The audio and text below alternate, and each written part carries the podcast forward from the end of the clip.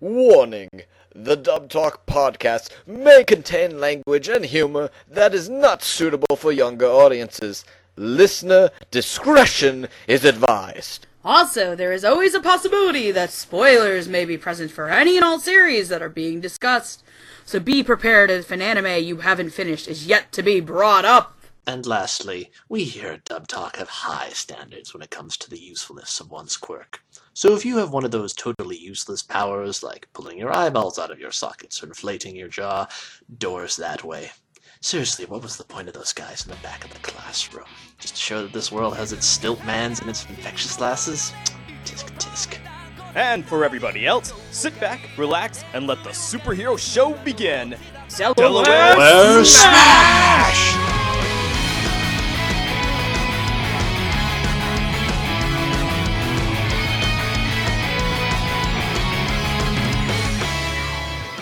Greetings, heroes and villains alike! Welcome to the action packed, gravity defying extravaganza that's captured the hearts and ears of viewers the entire world over. Yes, one and all, welcome to Dub Talk, the one and only podcast where we talk about a recent dub that has recently come out, or we talk about a dub that's been released on DVD and we discuss the merits of it, whether or not English voice acting is the greatest thing ever, or if it should go the way of the dinosaurs. And you are very lucky bunch tonight because we are discussing probably the biggest one of 2016, actually. Yes, we are buckling down and we are insane individuals to tackle the greatest thing that has ever come to the superhero genre, and that, of course, is My Hero Academia! You know, for a split second, I actually thought you were gonna say One Punch Man. What I thought this was talking about super lovers. God damn it, I'm out. Super Lovers. Do not ever bring that up again. okay. The One Punch Man dub isn't. even- That's not even gonna come out for a for a while, is it? Who knows? All I know is, holy shit, that was a good o- intro. Hmm. I've a been minute. watching a lot of superhero stuff. Good for This you. This isn't a podcast about Bungo Stray Dogs. God damn it, what am I doing here?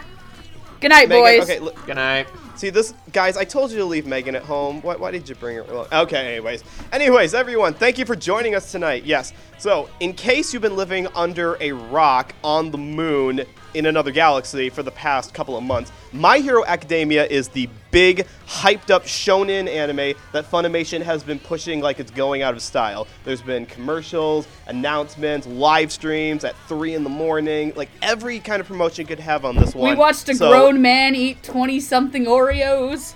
I stayed up for that, and I want a poster and a copy of Eva 3.33. I don't know Oh, whether I'm you so should be sorry. happy or sad for you. I want a It- oh, poster. but it's sad. Why not I both? want a poster's poster. good. It's a nice poster. Well, you can What watch was the gay po- people play piano and flying robots. And Jerry that- Jewell is- put his clothes on. We, we, we do weird things around here. I, I guess I should probably introduce our viewers to who's actually in the in the cast today. So, because this was a hotly argued and fought over dub cast, um, but, like uh, our regular dub talk members, uh, we, we- we uh, had battles to figure out who was going to be in this one. I killed Um, a man. She did I killed actually. five. I stabbed a girl in the yard. I, I- stabbed a girl in. Actually, wait. No, that might have been you.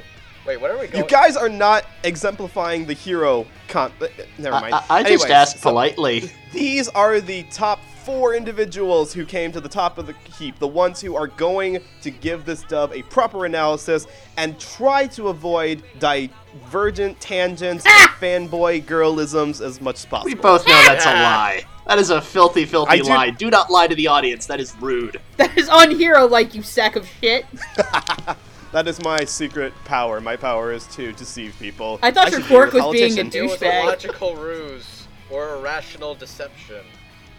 Anyways, so I will be hosting this one, taking over for Lilac Hardy or Megan actually this time. My name is Noah Clue, and I have been part of this little entourage since the origins, and are basically been the wisecracker in the back who claims he doesn't watch anime because Western cartoons are better. Noah's our fuckboy. And to my right is, of course, one of the trio people who, uh, one of the original Three Stooges. Please welcome Megan. I'm here because I need us to pass the Bechdel test. Also, B, I gave up my spot in One Punch Man and Hunter Hunter for this. That's right. Come on, Viz, get on that. And now, and then to my other right, we have another fanboy of the show, though, though not the biggest fanboy in here. We'll get to him later. Uh, we have our very good friend Amandul. Hello. Amandul, Unicorn Wrangler. Amandul, can't use Google. Chrome is better anyway. Amandul made Megan walk 15 blocks without a coat for booze. Found out bar was closed and made her walk back. If you had, if you did not go to Anime Boston 2016, you need to go to Anime Boston 2017. This year with sounds less getting lost to bars. Oh no no no! I, I yeah yeah yeah. oh, we're well, getting thank you for lost joining again? us, Hell yeah. Thank you very much. Thank And you finally, again for carrying off- my beer back 15 blocks. to round out the cast. All right, us three individuals are, you know, we're, we're, we're good fans of the show. We've seen it, we liked it, we're, we're going to keep watching it. However, to round out the cast, we have our group's biggest My Hero Academia fanboy, the guy who will not stop railing about this, who probably was reading it in Japanese when it was airing in Weekly Shonen Jump. For Ladies and gentlemen, reference, the man who, the man with the plan, Andrew, classy man. I was. I'm pretty sure Hardy dumped me in this one because he knew if I wasn't in it, I was actually going to burn some bridges. no, if we didn't put you in there, there would be no New York left. And and don't worry, I'm not that big a fanboy. I didn't like read the first chapter and have been on that train ever since. No, I started it like probably like half a year, like eight months ago or something. But Let's still, you, go you with are this. going to be the guy who corrects us whenever we uh, like get character name wrongs or quirks wrong. That you- you're going to be the guy. So are you saying I need to sound like the comic book guy from Simpsons? no, no, no. Yes. no. Yes. Excuse I'm saying me, yes. Noah. I'm sorry that you don't appreciate the simplicities and the true inquisitors of this character. That one character you insulted in episode one in the third row from the right. He is a very crucial element to the show that helps define the scene as a whole. Andrew. He, he, he pulls eyeballs out of his sockets, Andrew. and that's his superpower. That's not essential. Andrew, can you do me a favor really quick? In that voice, can you say your waifu is trash? Well, I'm sorry, Megan, but your waifu is trash. This is gonna be the I'm sorry thing all over again. oh, All right, Andrew. this Shit. All right, what's Andrew, up? since all right, since you're the uh, you are the, the more versed than we are, why don't you tell the audience, in case they haven't seen it yet, what exactly My Hero Academia is? So basically, you know X Men? Yeah, X Men's a thing. Basically, imagine X Men, except everybody wasn't like, let's be racist and allegories for black people in the 60s. No, let's make it so everybody is like a special person with powers and stuff, and let's all be cool with it. And let being all cool with it, let's turn it into a society where people just have powers, and people who have powers can sometimes be heroes. Sometimes they could be villains, or sometimes they could just be your schmuck at Dunkin' Donuts at 8 in the morning heating up your coffee with his fire breath. Remember, know. kids, Dunkin' Donuts knows everything. It knows everything. Basically, the show. You want me to explain the show too, or just the premise? Just just explain our main character. Like, what, what makes this a unique superhero show? Ooh, you're giving me the floor to talk about him already? Great. No, no, no. Just, just, just, just, just give the Cliff Notes version. All right. We didn't study for the test. TLDR. Okay, basically, most of the world has powers. Our main character does not have powers, and you follow his struggle and his journey to basically try and become a hero in a world that has sort of isolated him. And he finds that guidance through a strong, powerful, manly mentor in the form of his absolute favorite superhero. And that is where our first episode picks up. And th- thank you very much. There are cookies for you in the lounge. Yay! So we are going to be talking about. Uh, here, we're in a unique situation here in Dub Talk. Usually in Dub Talk, we only go up to about the first three episodes, and then we'll give our analysis of it because that's usually a good point to and analyze the show. My Hero Academia is weird because it takes a couple of episodes for the main cat, like the large cast of superhero students, to show up. So as of now, cast. it's a big group of superhero students, and a lot of them don't even have speaking roles until about episode six, There's which one is where we are right now. There's one character that doesn't even have a Japanese Seiyu. I don't know which one that is. It's the one you don't know. Ex- oh, okay. exactly. Oh, that one. Oh, I hate that guy.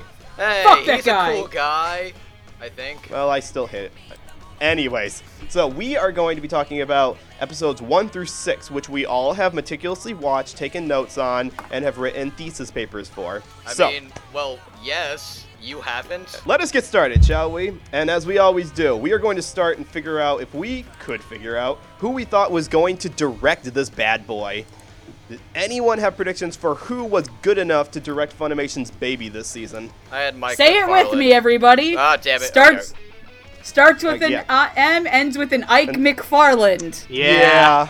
Yeah. I. I, uh, yeah, okay. McFarland. Let, us take a poll here. Who in this group thought that Mike Mc- McFarland was going to direct? Yeah. All right, that's four. For Oh, I had one now. other one. You? Oh, who?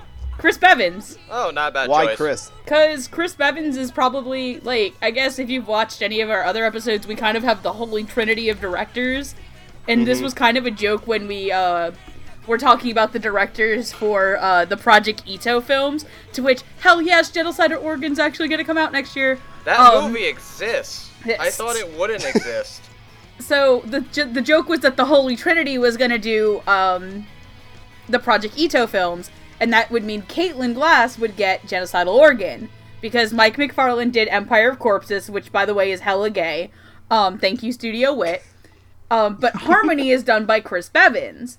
So I figured if Mike was doing another show this season, which I don't think he is, or if he, he might be doing something for home video that didn't get a dub last year and is coming out, I figured Bevins would do it because they let Bevins do really big projects.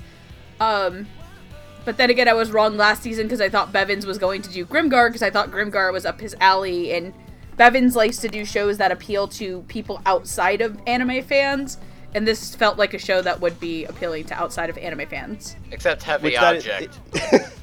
Except for Heavy, Heavy Object, and uh, Danganronpa. To which, by the way, Andrew, is it me or does Hagakure from Danganronpa just look like a brown-haired version of Sideshow Bob? you know, So I'm gonna, mo- okay, I'm, I'm gonna reel it back in here. I'm throwing a fishing pole out there and reeling this back in. You So, can't okay. catch me, bitch! I am the white whale! I'm your Moby Dick, motherfucker!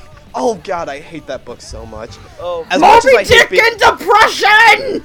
I hate also being wrong about predictions. And guess what? Every single one of us were wrong about the director. Welcome Yeah. to Dub Talk. You're wrong, or you're wrong. It's true. Just a picture of Dr. Cox needs to pop up. Mike McFarland was the go-to person to dub this very heavily pu- publicized, very popular show. But Funimation decided not to give him the job. Instead, they decided that they would give it to Colleen Clinkenbeard. not a bad choice. Not a bad Ooh. choice.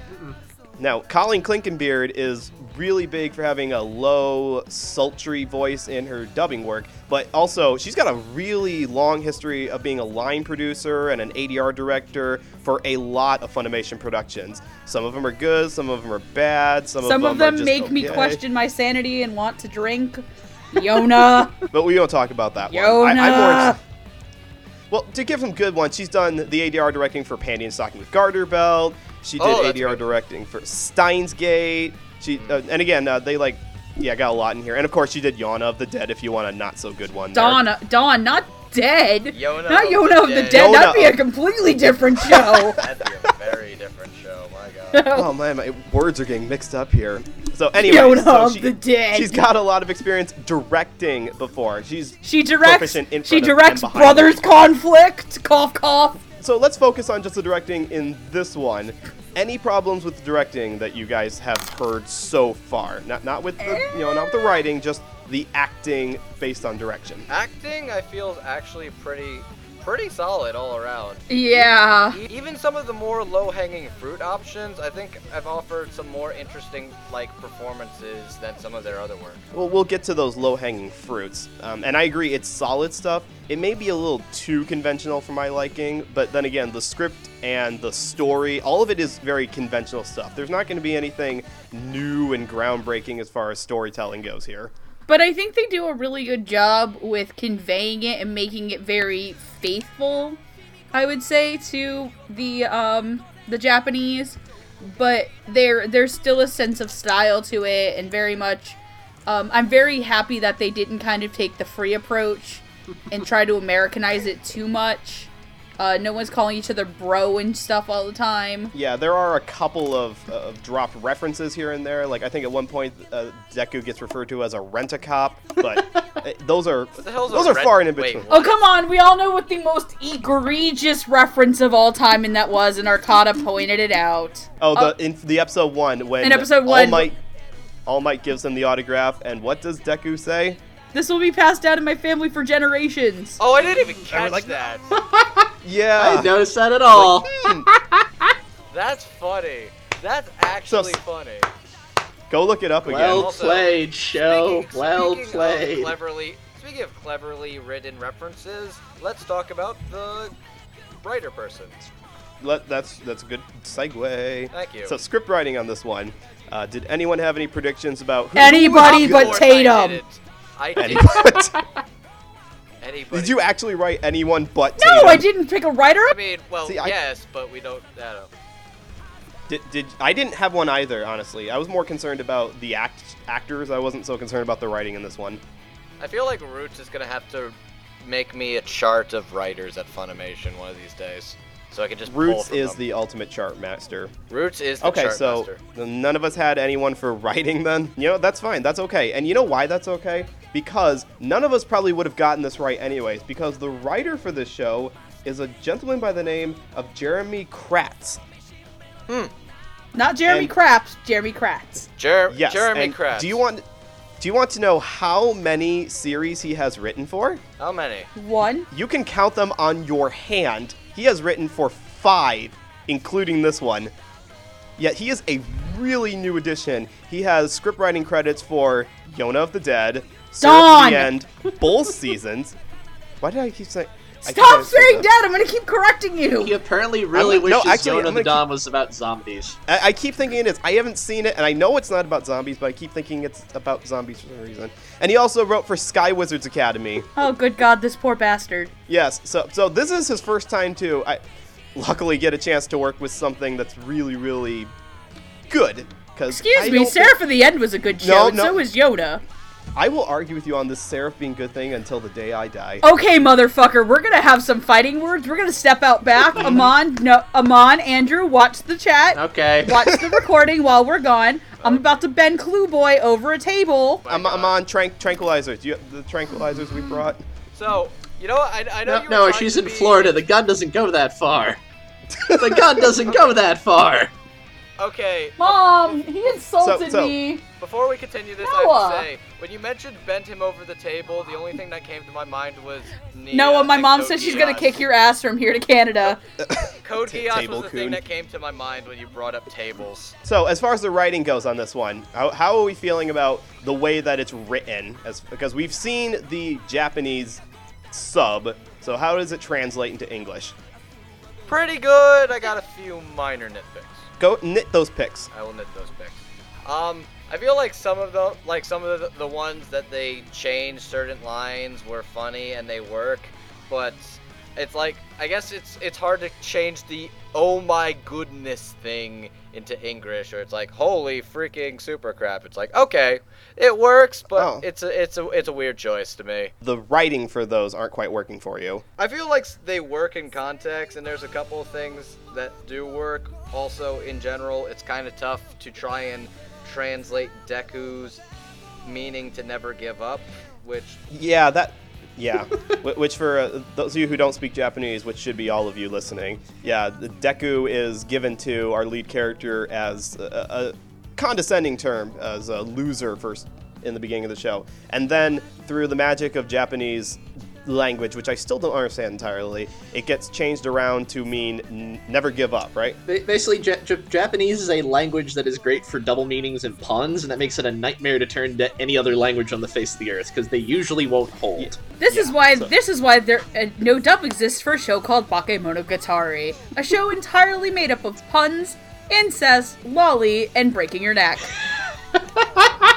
you know, I, I think we've established here because this was a really pop, heavily marketed show. They didn't take too many attempts to Americanize it or try to make it experimental with you know turning They into didn't English. pull a free. No. Thank no, they did. God. I mean, They it did not put J. Michael Tatum on the writing. See, it's a good thing the Mer- the anime already looks pretty Americanized, so they didn't have to do much in terms of script writing. Exactly. Yeah, the, the style for this is like you could probably tell it's from Japan, but you could also the still shots you could say, huh, that's from a very stylized American comic book. Thank you, everyone. All right, I think we're done for the day. I think we can go on. Uh, we don't have uh, very much left to cover. We only have every single cast member who's who's spoken in the show so far. Oh, if you thought the Garo episode was long, honey. Oh, my sweet summer children. Y'all fucked. Whoa. Grab a butt pillow, people. We're to be here a while. Okay. so, what we're going to do to break this down, because there are a lot of cast members, we have narrowed it down to characters who have has had multiple lines of dialogue so far, up to episode six. So, if you're watching this in the future and wondering why we don't talk about Fire and Ice Guy or the villains, like th- that's the reason why. Okay, let's get started then with the people who have actually been in the show here. Okay, to start off with, we're going to start with in the first couple of episodes, we see pre established heroes who already have names and identities. They've only shown up in the first two episodes so far, so why don't we knock those guys out to start with? Sure thing. Start with let's start let's start with Backdraft, the firefighter guy. I didn't make predictions for any of these people because honestly, they didn't show up after episode like two, except for maybe once in episode nine. I only made But- pre- I only made predictions for two of those characters. Yeah, I didn't make any either. Okay. okay, tell you what, let's do this then, Andrew. Um, let's uh, just do the two that you predicted for, and then we'll run down the results for whoever we didn't cover so far. So, who, who did you have two for? Uh, I have two predictions for. Well, actually, I have two predictions for Kamui Woods, and I have two predictions for Mount Lady. Yeah, Mountain Lady was an interesting one because she got kind of unprecedentedly popular and then I dropped off the face of the show. wonder why. Money shot, money shot, money shot, money shot, money shot, money shot, money shot. Okay, actually, It's pleasure to make your ass acquaintance. no, no, no. people. Actually, that that's a thing. That I will give the script credit. They made the they made like the bum joke a lot better in the English thing because Oh, it's- ask it- Yeah. it's way it's acquaintance was kind of forced, but I think it's like sh I forgot what she said. she, she's What like the- she's like uh she calls him In a bum. English? That's the joke. I forget how she phrases it. I took care of Yeah, in this the bum Engli- for you, and it's like Yeah. that's that works much more naturally than ask acquaintance. Oh, that's way better. Yeah. So okay. So who did you guess would be Mount Lady? For Mount Lady, I had two. One was Elizabeth Maxwell, and the other one, I know you agree with me on this one, Megan, Martha Harms. yes. Those- those are Jesus names I know. Christ. And It's been a long day at work. Okay. I had one prediction for Mount Lady too, actually, and I, I thought because she was going to be non-student character, you know, like a girl, uh, older woman, I thought that Colleen Clinkenbeard would somewhat be the one to voice her. Interesting choice. But uh, luckily, we were all wrong because that opens up our predictions for other roles. It was not any of those playing Mount Lady. It was, of course, the pervert girl herself, Jamie Marchi. All hail Lord Jamie Marchi, Queen of the All Demon hail. Redheads. In fact, I was almost a little sorry that she got this part, which means she probably won't get a bigger part later on. But then again, I don't know any character who's shown up so far who she could play Midnight. other than Mount Lady. Probably midnight, but anyways. Uh, okay, and now, uh, yeah, I like Mount Lady. She works as Mount Lady. Uh, Ka- I had 2 for Kamui Woods as well, before I forget. Okay. Um, Matt Mercer and Ian Sinclair. I can see Ian Sinclair because he's a more distinguished and, uh, I suppose, um, professional voice, Mm-hmm. which is what Kamui Woods is. Which he, he's like the seriouser of the of the heroes. He's not tough and rough. He's uh, get the job done professionally well. He's, he's like a salary man. He is the most professioner. Yes. Professioner. Fishner. Oh my god. You said But you said that wasn't- seriouser, and I was like, okay, Uh, English is not my first language. clearly. Oh wait, yes it is. Anyways, so uh, who, who did end up playing Kamui Woods was actually uh, a person who I'm not familiar with, uh, Aaron Roberts. Oh my god, is that my boy? You Is have that my- multiple boys. You have a lot of them, actually. No. You do. You've got like a, a reverse harem going on over at Funimation, and No. they don't even know it. No, no, no. That's because Noah isn't cool enough to watch Seraph of the end. and Not until I lose a bet. Oh, honey, that's coming very quickly. Um, no.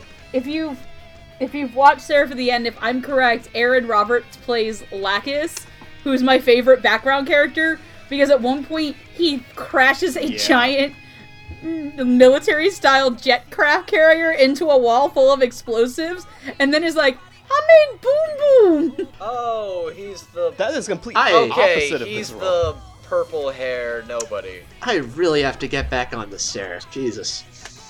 Guess you do, Amon. Join Every me. time I hear about this show, it just gets better and better. Let's just focus on this show, shall we? No, I'm Okay, on. so- I'm on. It's um, like a magical venture into like Attack on Titan if it didn't take itself seriously and was like ten times drunker. Oh boy. Okay. Anyway. And a lot Okay, so- more gay.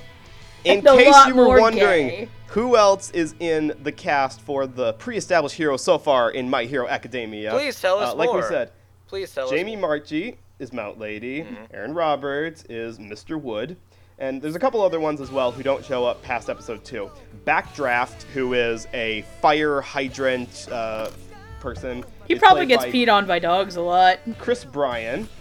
Chris We've also got a Bryan. character named.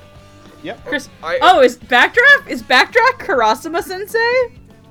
Is it? I think it might be. second. Chris Ryan's the guy's name. It's Karasuma. Okay, yeah, he's played by Karasuma. I did notice that. The Fun wait, oh, Police. That Karasuma. Well, there you go. And there's also a character named Death Arms, who is voiced by Chris George. Uh, Chris George is known as directing one of the best broadcast dubs ever, Snow White with the red hair.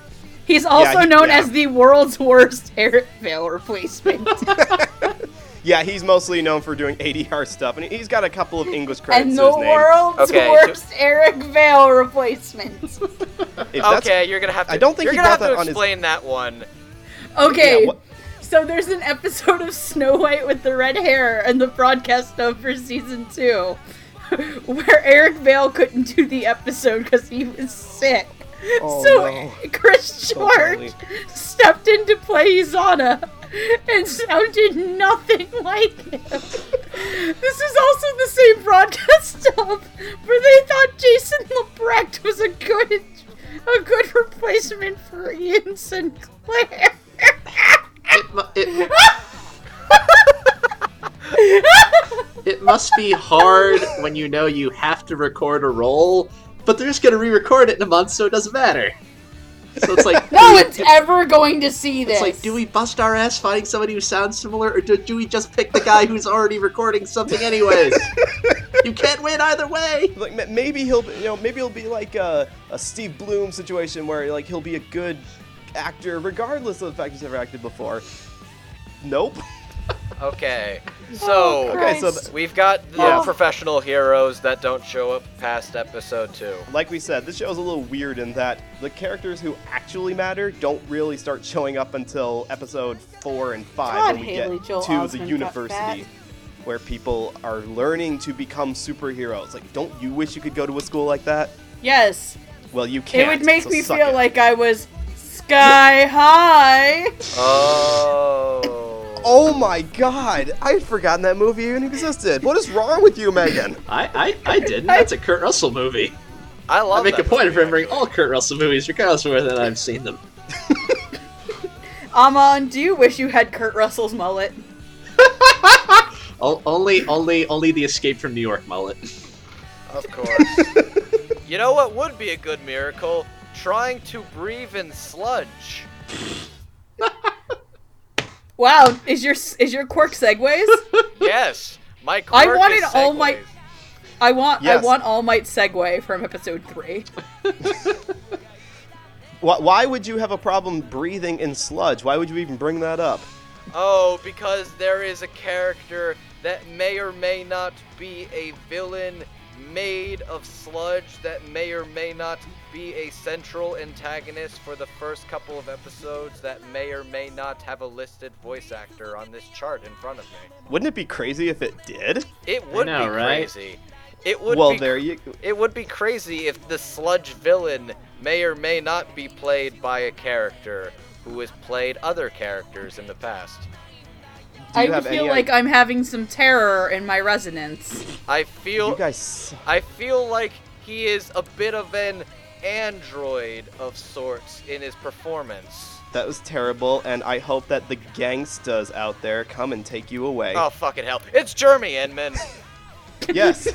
You Yeah, tried the- when you try your best, but you don't succeed. Yeah, in the first couple episodes, we see our first villain, and it's a guy made entirely out of sentient sludge who like takes over people's body and suffocates them to death. And in this role, Jeremy did a very creepy job. They did something really interesting with his voice in post, where they like put this reverb effect on it, so he's already low pitched, and then it's like even more menacing. Yeah, yeah, it's, it's that. It, it's it's cartoonishly Skeletor evil sounding. Meh. Remember, it's not. Meh, kid, you have a great quirk. Meh. Remember, Meh. He-Man. Meh. you ever see the video Eddie. where he did the voice actor for Skeletor did I am the Great Papyrus? Yes. No. Everyone retweeted that. Oh my god, Amon, I know what me and you were doing after this. Yep. Meh, I'm the great papyrus. Meh. You guys are the you're the terriblest people to work with. You know that? What am I paying you people for? You, you You're don't paying pay You're not paying me at all. If you, if you pay, Exactly, if you paid us, we'd stay on topic of more. that. So tell okay, so Yeah. covering so far. know what I gotta Do we have any gripes? Do we have any gripes with the people who have the, the established heroes and our sludge monster villain from the first couple of episodes? Meh, I have no problems. Meh. No, they're all good. I've got no problems with any of them. Uh, Sludge Villain was very creepy. Jamie Marchi, Kamui Woods, they were pretty good. I have a problem with Sludge Villain. He took my breath away. Boo. Tranquilizers. Okay. She. Boo this man! Jeez, Noah, who are you? Our mother or something? Andrew, you are trying to force this. I, I don't. Andrew, I'm just gonna put a picture Andrew, of a s- you are trying to force Hey, this. Andrew, your your your quirk isn't segways; it's forced segways. I'm sorry, son. Oh no. You're gonna need to reapply with the main office. Oh. Ah, wor- okay, okay. I've got medical proof that tells me that you're wrong.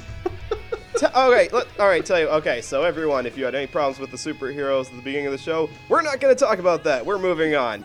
So next group, who we're gonna we're trying to group this by relevant people. It's like the you know it's like the seven circles of hell, except it's the seven circles of My Hero Academia voice acting. Are there nine circles next of hell? Shh.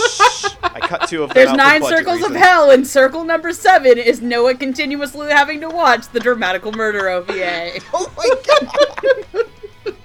In English. I don't. On Satan repeat. himself I really could not don't. have created that.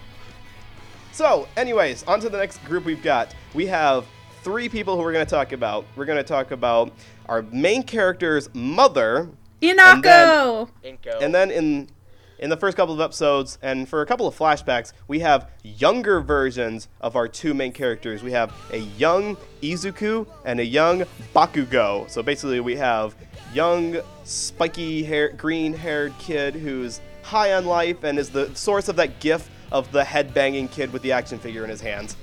The greatest GIF ever. It's true. Just like the Jurassic Park Melodica cover is the greatest YouTube video ever. Okay, so let's start with Izuku's mom, who I really like the way they treated her because she's got this superpower of telekinesis, of moving stuff.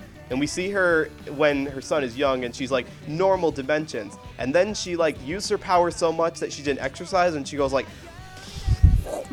gets really fat in the later episodes. I, I'm not sure where you were going with that. I was trying to get us back on track here. Okay. So, did anyone have any guesses for who gets to play Izuku's mother? I did. I figured it, it was Colleen directing, so I picked Colleen as the mommy. And you know what? For a lower pitched maternal voice, especially for stuff like Holic, that that would be good. Megan, did you have any guesses for Izuku's mom? Um, your mom. Okay, you're fired. Amon, did you have any Uh, guesses? I did. You're Not, not even paying me. I did not. You're still fired. You d- Okay, that's all right. And I guessed Caitlin Glass. So i- in the same reign of maternal voices who can sound like they've actually had a child or two. That was my guess. I could see that. Um, it turns out that both me and Andrew were brave and lost. A swing and a miss. It was not Colleen and it was not Caitlin. It was, in fact, I'm trying to make, make sure I pronounce her name right here because I keep mispronouncing the English names wrong here. All right, it was Jessica Cavanagh. Am I pronouncing that right? I'm not sure. Jessica Jessica Kavana. Ka- Kavanaugh? I don't know. Kavanaugh. Kavanaugh? Jessica Cabaneri of the Iron Fortress. And she's had uh, quite a few roles in the past four or five years at Funimation. And uh, they all, they all she's seem to have something in common. They're all moms. They're all moms. Yeah, Plays a lot of Yeah, moms. She's, like, tell through- me, tell me she plays Eren's mom in Attack on Titan. I- I believe so. she yeah, does. she, she's Carla. Oh my God, Jaeger. does she? Yep. Yes. That's and she, you know, she has a long shelf life in that show. She's also got lead roles in Codebreaker. She's also got lead roles in Carnival, which is everyone's favorite show ever. Who did she play in Carnival? Ice Iva. E- Eva? Iva? Oh my god! She's the one that beats the shit out of Aaron Dismuke in that show. I love Eva! Wow. No, Okay. Aaron sad that that's what Dismuke, you like, think of. okay, I'm not gonna lie. I love Aaron and Vic Mignogna, but god do they fucking suck in Carnival. Unless Aaron's screaming, then he's great. Yeah, Aaron needs. Yeah, yeah. Well, at Yeah, the from very heard of the at the very least, this mother does not beat the shit out of her, her kid. In fact, No, she only breaks his heart for like eight years. okay, She only gives him eight years of trauma. okay. Yeah, yeah. I actually, So, do we have a pro- Jessica's performance in this one? Je- No, she's perfect and she's awesome. Jessica's great. Jessica's great. Go- okay, fine. So we can establish that Jessica, as an actress, she's doing a really good job on this. This was good casting. It's not an overly familiar role like some of the higher ups that we're going to hear, and it's a believable mother sound. So kudos on her. I don't think we've seen a mom quite like this in any other show where. Or in a shonen series like this before, because usually the moms aren't all that present. Like, let's look at Ash's mom. What's her role in that show? Look hot and tell her ten-year-old to run in the woods. I've had I've had um this discussion with Noah, uh, not Noah, Andrew, about how I, I'll probably get more to it when we talk about Izuku himself. About um what I see Izuku's start being, what it can be um described at interpreted as. Thank you. Granted, you never see anything with Deku, but the fact that she was able to realize that she had made a mistake like that and we know it hurts Deku. I don't think Deku ever said it to her face because as a kid, you don't want to tell your parents that something they said that wasn't malicious. That's the thing is Deku's mom was not being malicious. She's being She- realistic. She was she didn't know what to do. She she basically has in this society what is a special needs child. I never And she- thought about that way before. Because for context for people, there are most of the population by this point 80 in the it's show 80 has it's an superpowers, 80-20 split. It's an 80-20 Right. split. all because they um, have no external joints in their pinkies. That is No, the because only they reason. do. Fi- Because no, they do. Because, no, no, because they don't have two joints in their pinkies. It's normal, non-special quirk people that no, have it's the regular. the two other way around, right, Andrew? No, I think you might be right on that. Actually, I think if you Yeah, I just I'm- rewatched the episode today. Yeah, because you like feel your toe right now. You have two joints in your pinky toe, like, and you don't have superpowers. It's the people who do have quirks who have only one joint in their pinky toe. Anyway, that's not the point. The point is, is that I never thought of it like a special needs be- being the 20% of the population who just don't have any superpowers. we'll get into that when we talk about Izuku. Speaking of Izuku, Yeah, let, let's uh, let's bring this heavy subject matter to probably my least favorite part of this entire dub, and that would be the casting of young Izuku. So we're talking about kindergarten age. as well as Did- Punisher. as, as well as yes. So, did anyone have any predictions for young Izuku and young Bakugo I- when they're kindergarten age and No. therefore I balls did hadn't not. dropped yet? Nope. You did not. No, no, and no. Okay. Um, I had one guess for young Izuku, um, and this was um, because I just had to take a guess on this one. I thought maybe, just possibly, we could get Joel McDonald to like do like a higher pitch What? voice. I really, I did not want. I, this is what they did, anyways. But I did not want a woman to voice the children in this one. Like, I kind of wanted be, because, and I'll get to this with the people who they actually cast. I, I have a hard time believing when it's very obviously a woman pretending to be a young boy. Sometimes it works out good. Like I'm a big fan of Mona Marshall. Boy, when Wendy don't Lee watch or- Hunter Hunter. Oh, is it uh, really noticeable there too? Some of them maybe. So yeah, I I wanted uh, I, I wanted uh, Jacuzzi to do his like little boy voice for young Izuku. Okay, Jacuzzi. That's where you were thinking. Okay. So and I was wrong, unfortunately. Um, turns out that uh, Izuku is uh, actually played by Laura Woodhull, and I just don't really like this performance. I think it works. I actually think it's really cute. Yeah, You think it's cute? I think it's really it's, cute. it's cute. It's squeaky. It's you know for kid. Yeah, it's squeaky. Okay, okay so the very first thing we hear, like the very first thing we hear in the dub, is high pitched Laura pretending to be a little boy crying about, "Don't hit us, or I'll hit you back." And I was like, "Oh my god, that's a terrible first, a terrible first foot to start off on." It worked. For, it worked honestly. She got the emotional. When you get the here's the thing. As long as she got the emotional beat right, I'd be fine. She got the emotional beat right. Now, I, I will admit, um, there were two halves of Deku's of Izuku's character. The the part that I didn't like that Laura wasn't doing very well was the um, uh, uh, the scared, no superpowers, like very vulnerable parts. That part I didn't buy because it got way too high up in headspace and just sounded way too much like a like a woman pretending to be a little boy. I was okay though when we got to the fanboyism parts, but when we got to that gif of oh my god, I want to take a look at the video, can I bust a unit? Ten thousand hits. That I was okay with. Okay. I, I'm I, actually I'm okay with Laura in a lot of other roles too. Like she's uh, been in Cat Planet Clara! Cuties. She's Clara. been in a certain magical index.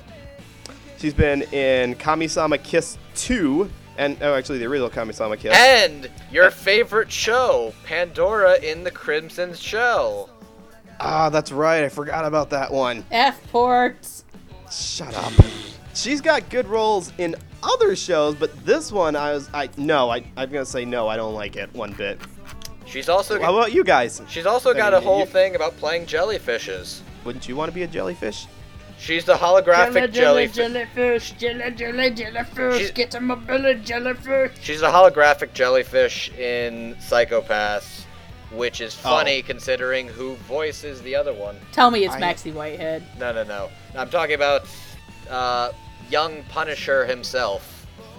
Yes. So we've got a young fireball person himself, and when you give a kindergartner the ability to shoot fireballs out, you're gonna have a pretty messed up kid. He's literally Honey? wearing a Punisher shirt. It's Honey, why is the house on fire? Damn it, kid! Damn it, uh, Timmy! Burning down look, the house. look. I did nothing wrong. I just gave him more than three Oreos. Why did I tell you about giving him sugar? You literally will burn things down. Silence Yeah. is golden unless Young you Bu- have children. Then it's Uh, fucking terrifying. Alright, so we had no guesses for this one, but young Bakugo, and again, they got a woman to play, and this one I was okay with, was Kate Oxley. You have the computer from Psycho-Pass, and then you have Akane Tsunemori. I'm not sure what else Kate Yeah, Oxley's done. I know she's done other things. That's just the Oh, one. she's done a lot of stuff. Um, she's yeah. Aside from also Psycho-Pass, she's also been in Negima. She's been in Nabari Who's she in Negima? Ai. She was uh, Maki Sasaki. Oh god, I haven't watched Negima in forever. I should watch Negima again. I think this was the uh, was it the first season? No, she oh she was in both series. Okay. Um, she was also in uh, she was in uh, Holic as uh, Ami Wa- Warashi. Oh, which is Ami the, uh, uh, Wadashi. I know who yeah. that is. I like yeah the show. the demon spirit. She's um, Eruka from Soul Eater. She's Akimi from Bamboo Blade. She's Nanami from Dragonaut. She is uh, Ren Kama from Kanichi. Oh, and she's the lead from Peach Girl. Please stop Which- reminding me that Peach Which Girl is a all thing. of you need to see, What i- which is the greatest drama of all time. What the hell's Peach Girl? You don't Oh, want to oh, it's- know. Oh, it's amazing. Okay. No, it's not. Go Okay. kill. You know, like uh, the bitchy high school attitude that you know uh, everyone goes through. Okay, take that and like ramp it up to unbelievable dramatic levels. Oh, good lord. Okay, I already hate it. Okay. She's half the little boys in One Piece. Yep. And she's Alright, also also I have to talk about the greatest the greatest role that she's may have played. She plays the not strong sister of Armstrong, the one that Havoc tries Oh. to date. You're right. She does. You mean she looks just like the Colonel? It's like, no, she's here. No, there's like there's like two sisters that are muscle bound. Then there's Yeah. General Olivier Armstrong. And then there's just the fourth one that's just like Moe Moe Kyun. Teehee. Wait, was this in the original or Yeah, in Brother? Brother. In both. In okay, both.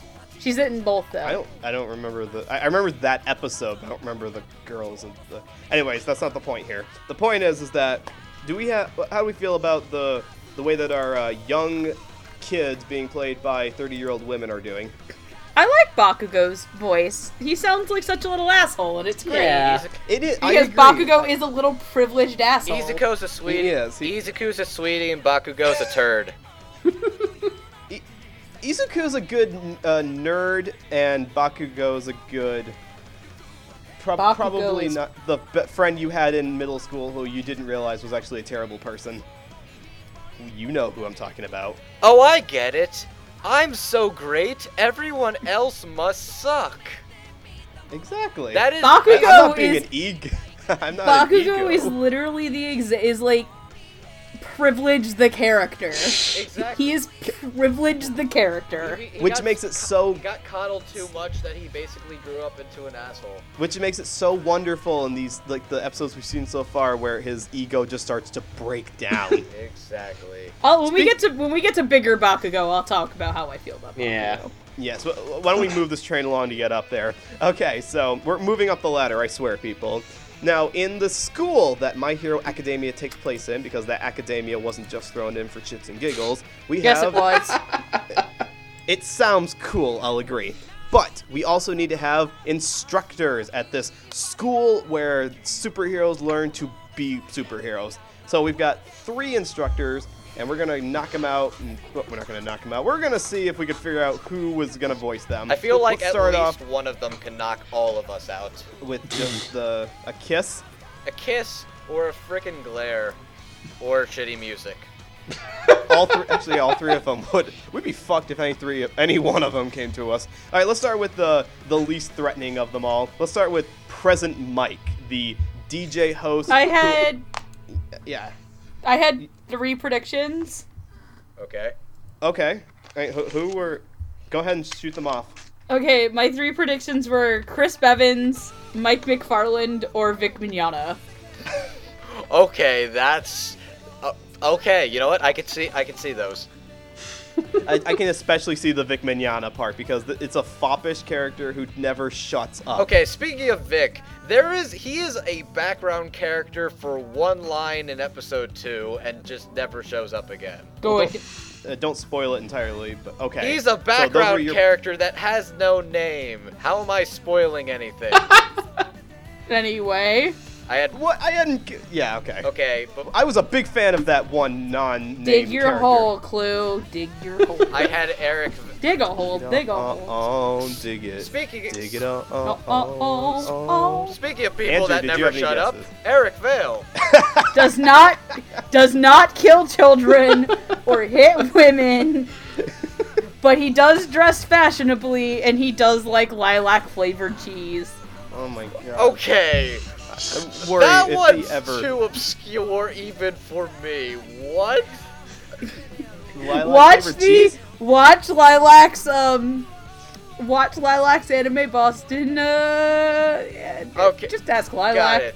Yeah. Okay, got it. Yeah. That. All right. Uh, Amon, Okay, did so- you have any for Mike?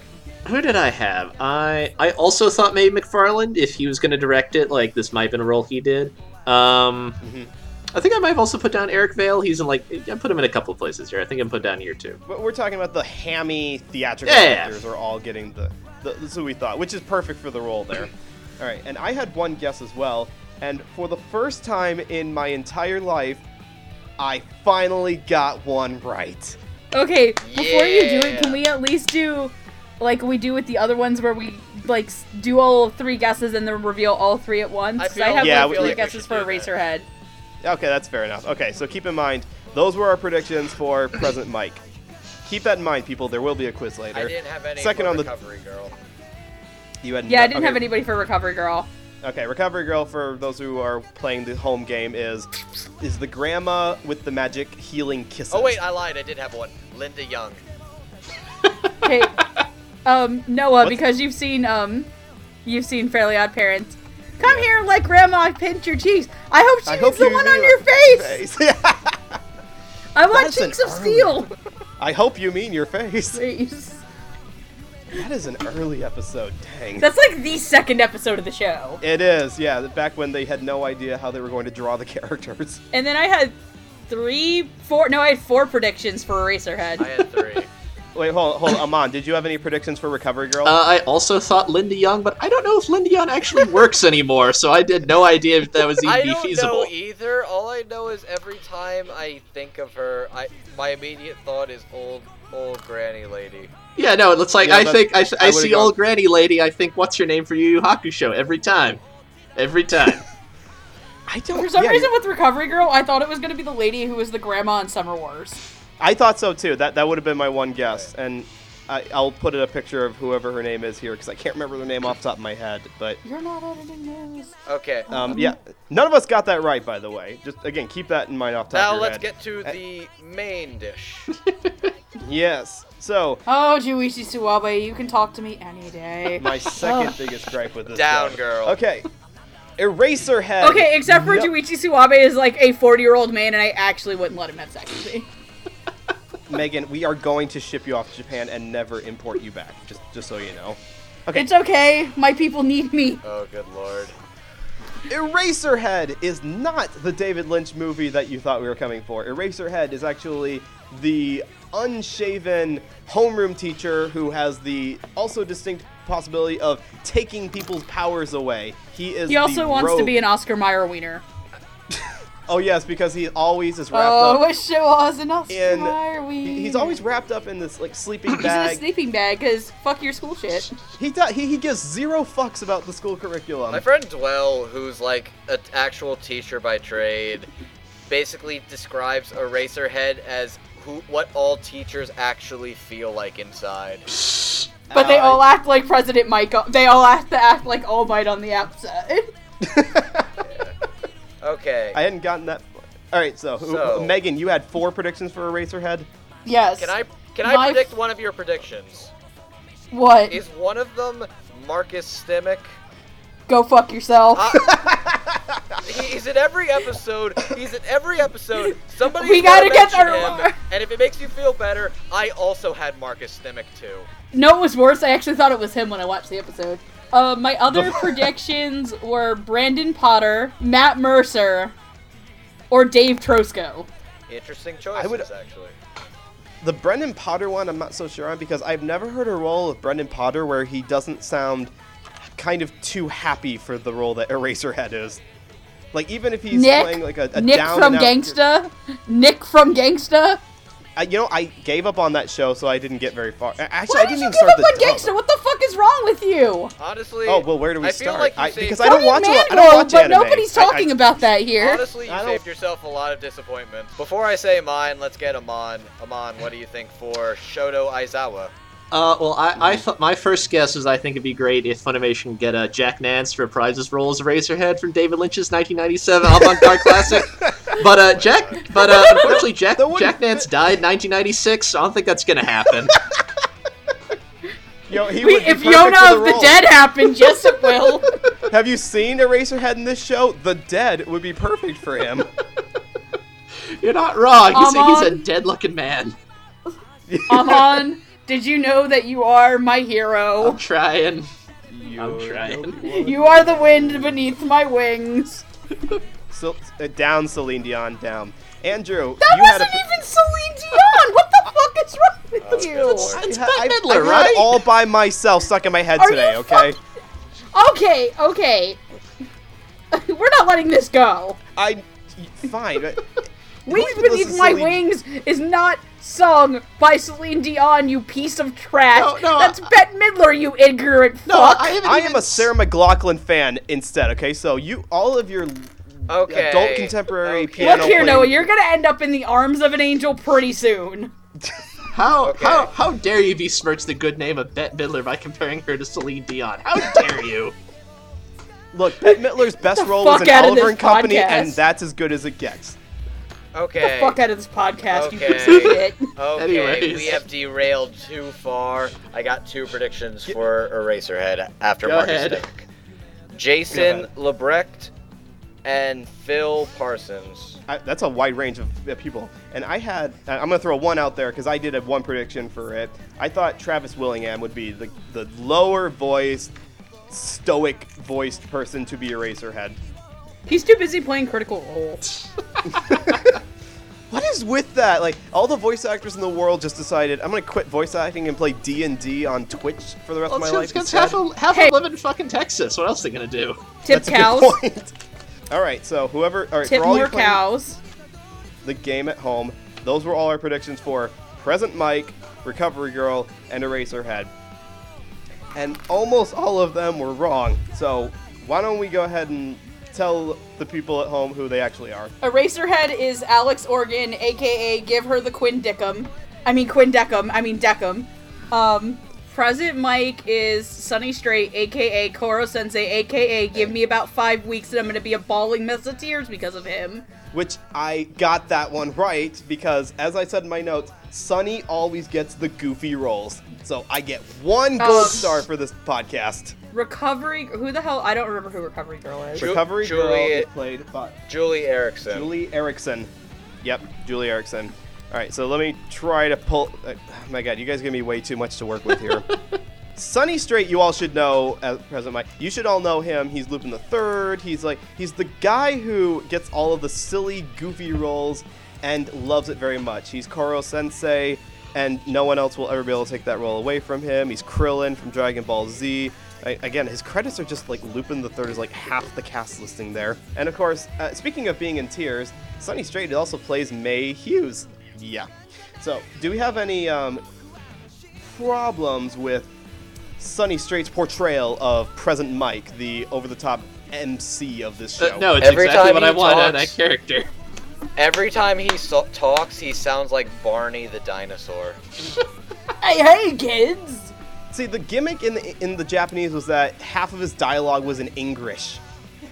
It's true. So, yeah, they couldn't really do anything about that. So they basically made his voice in the actual English, like someone who's got yeah, got dorky English accent. Does anyone have any qualms with Recovery Girl? No, but I've actually looked up some of the stuff that she's done. Okay. Um, she is Tamayo in Beck. She is uh, Yoshi Suzuki in Birdie the Mighty. She is Miyako in Deadman Wonderland. She is uh, Oba Basama in Fairy Tail. She is the Demon Hag in episode one of Kami-sama Kiss. He plays a lot of, of older sounding characters. She's Tae, Yano, and Shiki. But the one that we would all know her for is Winry's grandma Pinako in Full Metal Alchemist. Oh. Yeah, so when you think of cool older grandmas that, that, that are in any Funimation project, that that's going to be in the top 10 somewhere. She's also 76, Wow. And still voice acting. but nothing has it on good old Rocky, Ro- uh, good old Rocky the Squirrel. June Foray for life. So yeah, and her portrayal in this show, I like it because it, it, it's kind of goofy. It's a it's a very goofy grandma sound, but that's what the show calls for because her superpower is I'm going to cure your sickness or your injuries with my old woman kisses. Interesting thing about that. Her thing is that she doesn't automatically heal somebody. That's contrary to the belief. Her deal is that she increases basically the body's ability to heal. And by using that body's ability to heal, you use up stamina.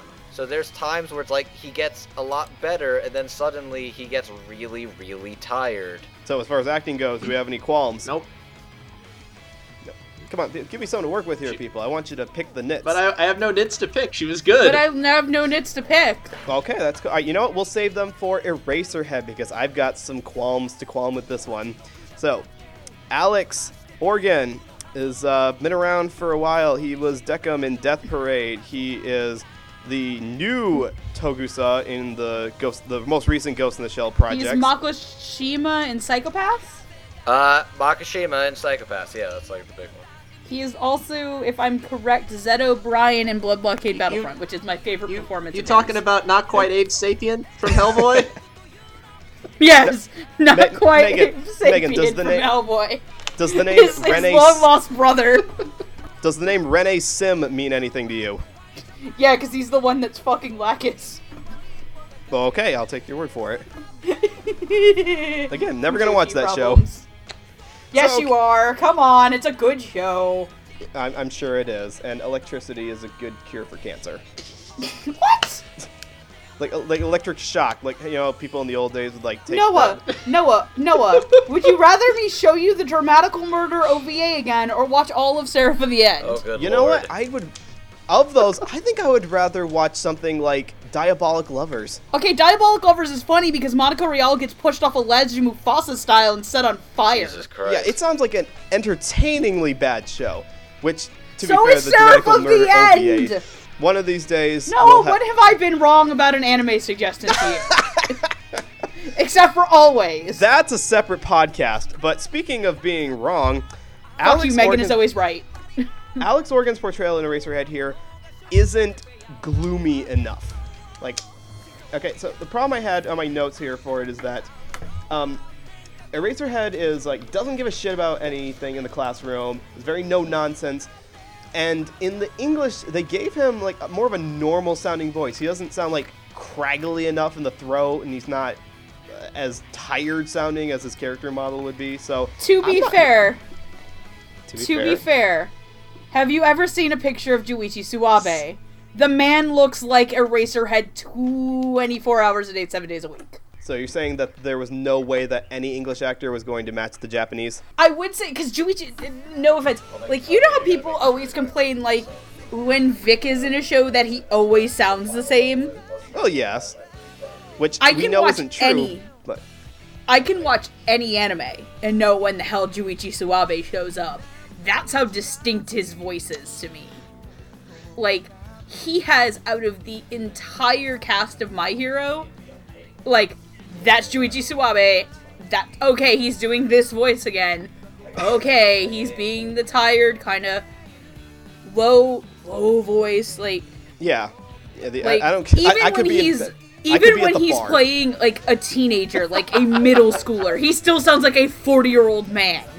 So basically, they just get him out of bed in the morning, toss him to the recording studio, and You make should see him the dance on stage. It's kind of fantastic. Yeah, I'm looking at what looks like a publicity photo, and he's looking pretty rough in this anyway. So like, I can't imagine what he looks like in just day-to-day life. I can't imagine what he looks like behind the microphone where no one is looking at him. Okay, so you, so I'm assuming that none of you guys have a problem with the racer with uh, Alex's I- portrayal. I'm actually kind of. He's not my mo. He is surprisingly, though. I'm a little bit kind of annoyed with certain typecasts in this show. I would actually say Eraserhead is my least favorite voice. He doesn't sound tired enough to me. Yes. I, like, I don't think I don't think you're wrong, but it also didn't bother me particularly. Like, I thought, I think it might it might just been like, like I should point out, I wa- when I watched when I got around to watching the dub, I not watched the sub for a Mhm. little bit, so I wasn't like comparing the Okay. two in my mind too str- uh, strongly. Um, and I thought he sounded yeah. tired I haven't enough. Talked to you. But uh, Okay. I, I, you know, I wouldn't, I wouldn't say necessarily like, oh, th- no, this is fine, and there's absolutely zero room for improvement. Like, I wouldn't necessarily argue that though. Okay, and the problem that I have is it nothing to do with even the the Japanese voices because I could put that aside and watch this, look at that character model, and more importantly, look at as a contrast to All Might, who is this uh, ego, energetic, go Hello, hard, go home. children. Ba-da-da-dum. Yeah, that's not. That's you have to contrast that. Eraserhead is supposed to be the diametric opposite of that. So and the way basically, that his voice coming you, across, you want him to sound much more tired and groggy than he actually is. I want him to sound like a corpse that they actually did get out of the grave. Get, bring back the original Eraserhead. Okay. Go full Atlantis. Well, I'm on. We've got some grave robbing to do. Oh boy. Okay. I, I, I, I have no problems with the race. Well, I I feel like he could sound more tired, but I still think it works regardless. Uh, if it's not so much that's going to make us pull our hairs out, I guess we can move on. More specifically, because we have to move on. Oh my god. All right, so that's the. All right, so we've covered the teachers, we've covered parents and younger voices. Let us move on to finally the second course of. I was gonna say the main dish, but like no, no, this is like the main appetizer. Uh, no, we're moving on to the soup of the cast. the classmates, and we've got a fine roster of adolescent superheroes who are going to be described not by their names, but by their appearance or their costume or their superpower, because we all suck at remembering Japanese names. Let's just do the dudes first that we've got. All right, all right. You can do their names. Yes. Uh, well, we will do the names, but okay. Let, let's start with um, let's start with Denki, aka Electricity Guy.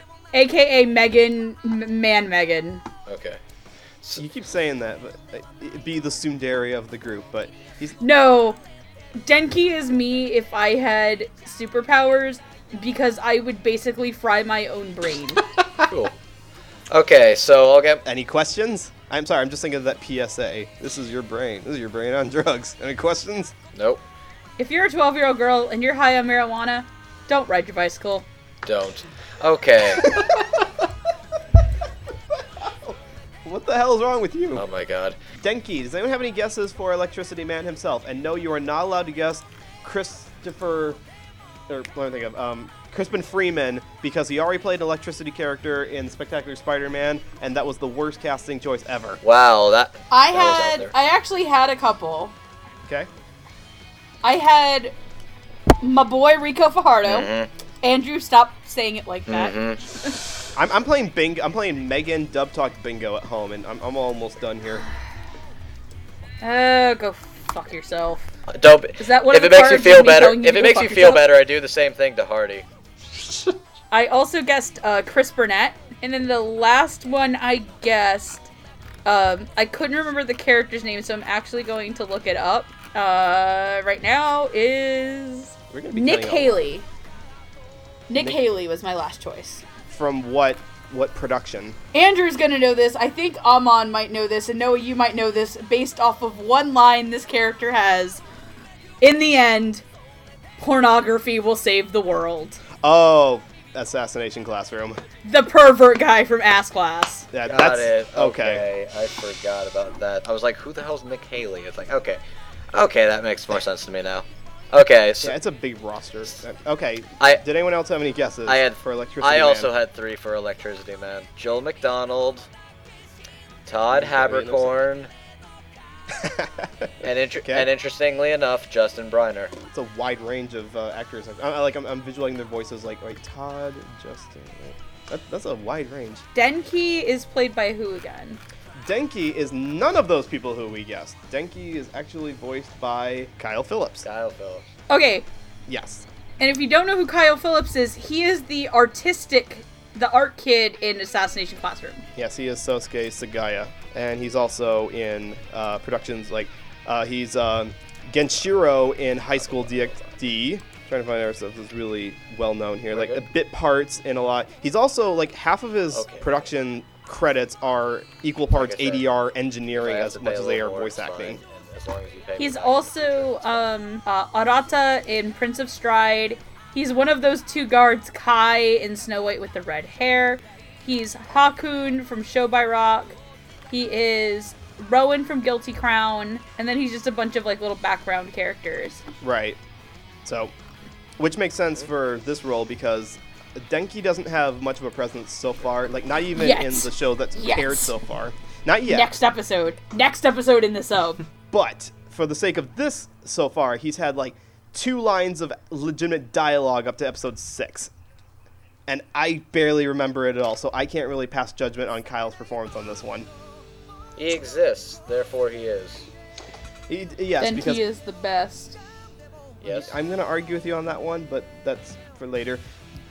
All the characters like get introduced like almost at the same time. Like you go from focusing mostly on Izuku to let's focus on a cast of like 10 or 15 classmates all at once. And Denki's just one of them. Did anyone else have any complaints? Nope. Nope. Okay, so he just exists. All right, uh, about another one of the characters in the class who just kind of exists. How about Eijiro, who also happens to have the superpower of turning rock hard? Alright. Red haired bondage guy. That's the one. You're not wrong.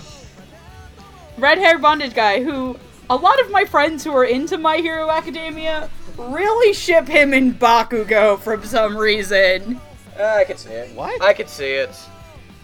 They also, for some reason, ship Eraserhead and Present Mic. Uh, Well, yeah, because see, clearly they stand next to each other, therefore they want each other's penises. I mean, it's either that or one of them gets hooked up with Recovery Girl, and nobody needs that. Look, man, people are into grannies. So I wonder if Recovery Girl can make them get boners faster after they. no, stop it, Megan. No, no, no, stop. We are getting off this train and never getting back on. Okay. Did anyone have any guesses for Hard Body Guy? Of course, of Yes. course we did. Megan, you go first. Who the fuck do you think? I've got my bingo card right here. Micah, No. Austin. Wait. Yes. Okay. Oh, okay. I had one other one. Guess who the other one is? God damn it! Now we're guessing predictions. This is gonna be a long night. No, wait, no, um, There's. You only have five choices. it's Wheel of Boy. I forget who your other go-to pr- guy prediction is. I know Austin Tyndall and then, wait, wait, um, Taryoon. is it Clifford? Taryoon. Ricco, god damn it. Taryoon. Okay, so for this one, I had Clifford Chapman and Orion Pitts. I'm a, I, I could definitely, I, Clifford I could see. Like, I didn't make a prediction, but if I were, it would definitely be in that circle of getting lots of roles, younger male actors who we've seen in a lot of recent Funimation productions. All of us are wrong here, and I don't think any of us would have guessed this even if we'd known that he was, you know, still in the booth. So, Hard Body Guy is voiced by everyone's favorite hard rocker himself, Justin Cook. this guy has been behind the scenes for so long that I'm kind of impressed to actually hear him doing a character. and everyone is when he does. Like when he was voicing characters in Show by Rock, for instance, we were all, all like, "Hey, that's awesome! He got into the booth again." Or uh, my favorite one is actually his role in um, Beck Mongolian Chop Squad. It's the character's name that I cannot remember off the top of my head, but that's my favorite one he's done. So yeah, Justin Cook's been in everything for the longest time. You probably recognize him better as the second person in the credits on any Funimation production that you've ever seen.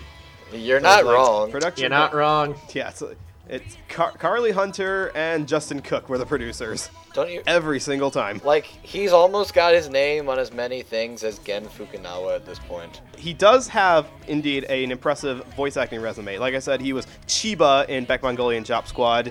He's Kurt Click in Aquarion. He's Leon in the Danganronpa TV show. He's also oh, I forgot he was in Assassination Classroom. He's he's Akira Ta- Ta- Takaoka. Akira Takaoka in Assassination Classroom. He's been in a couple of productions that everyone loves. Fruits Basket as Hatsuhiro Soma. Now, as far as this show goes, though, was there anything that stood out about his performance as Hard Rock Man? He was pretty hard. He is a hard rock man. He is. He is hard rocking. Uh, Hardman hasn't done anything Yeah, I yet. feel, I feel bad for some of these characters. Like next next week, we'd have something to say. Not this week. Sorry, guys. Yeah, we- Next we- week and like the week Yeah, after. sor- sorry, guys. I feel But, bad I'm for some of sure you'll all missing. do fine. We still love you, Justin Cook. Keep being awesome. Honestly, Keep. I could see the voice working. I could see him doing that kind of character. I just need to hear more. Let's finish up this list with the other favorite male character, Minoru, who is the weirdest looking character in the Favorite. entire show. Minetta! Favorite in quotation air quotes. It's a, he's got a grape head and he's like wearing a diaper and he's like three foot nothing and he's a pervert. He likes them titties. He- well, we all like them titties, but and I, I, so I forgot what his power even is. It's like rapid Papa. speed, isn't it? no. No. No. His thing, What? Papa. his, his power is literally sticky balls. Yep. We went from rock hard to sticky balls. We're just knocking all the low hanging fruit, aren't we? Yeah. Okay. Speaking of So low, did any- speaking of low hanging fruits, I had Todd Haberkorn and Greg Ayres. The the two dorkiest sounding characters and, or voice actors in all of Funimation. Um, I had Joel McDonald or Jean-Luc Hester. We're all picking male voices, Oh which is god. which is terrible. I mean, I, I, And I, had- I get the impression he was young. He's just real short. Like, I mean, I, I, I Yeah. also picked Greg Ayres for that reason. It's like you know, you're not you're not youthful, you're just tiny. not that Greg Ayres is tiny, but his voice sounds like he'll come out of a tiny person. You know, you get what I mean. Greg mean. Ayres either plays total badasses or total This Pretty much. place, this This- place can go suck my dick. Actually, I, I had one prediction, and because I assumed that it would be a young person, or it would be a woman voicing them, and I guessed Leah Clark. Because I figured the other higher up Funimation voice actresses would be in the roles that are actually female. So I thought Leah Clark would go well with voicing someone who, again, I don't know why he exists, but he's there. But I was wrong. We were all wrong. Who is it actually? Brina Palencia. The wise wolf.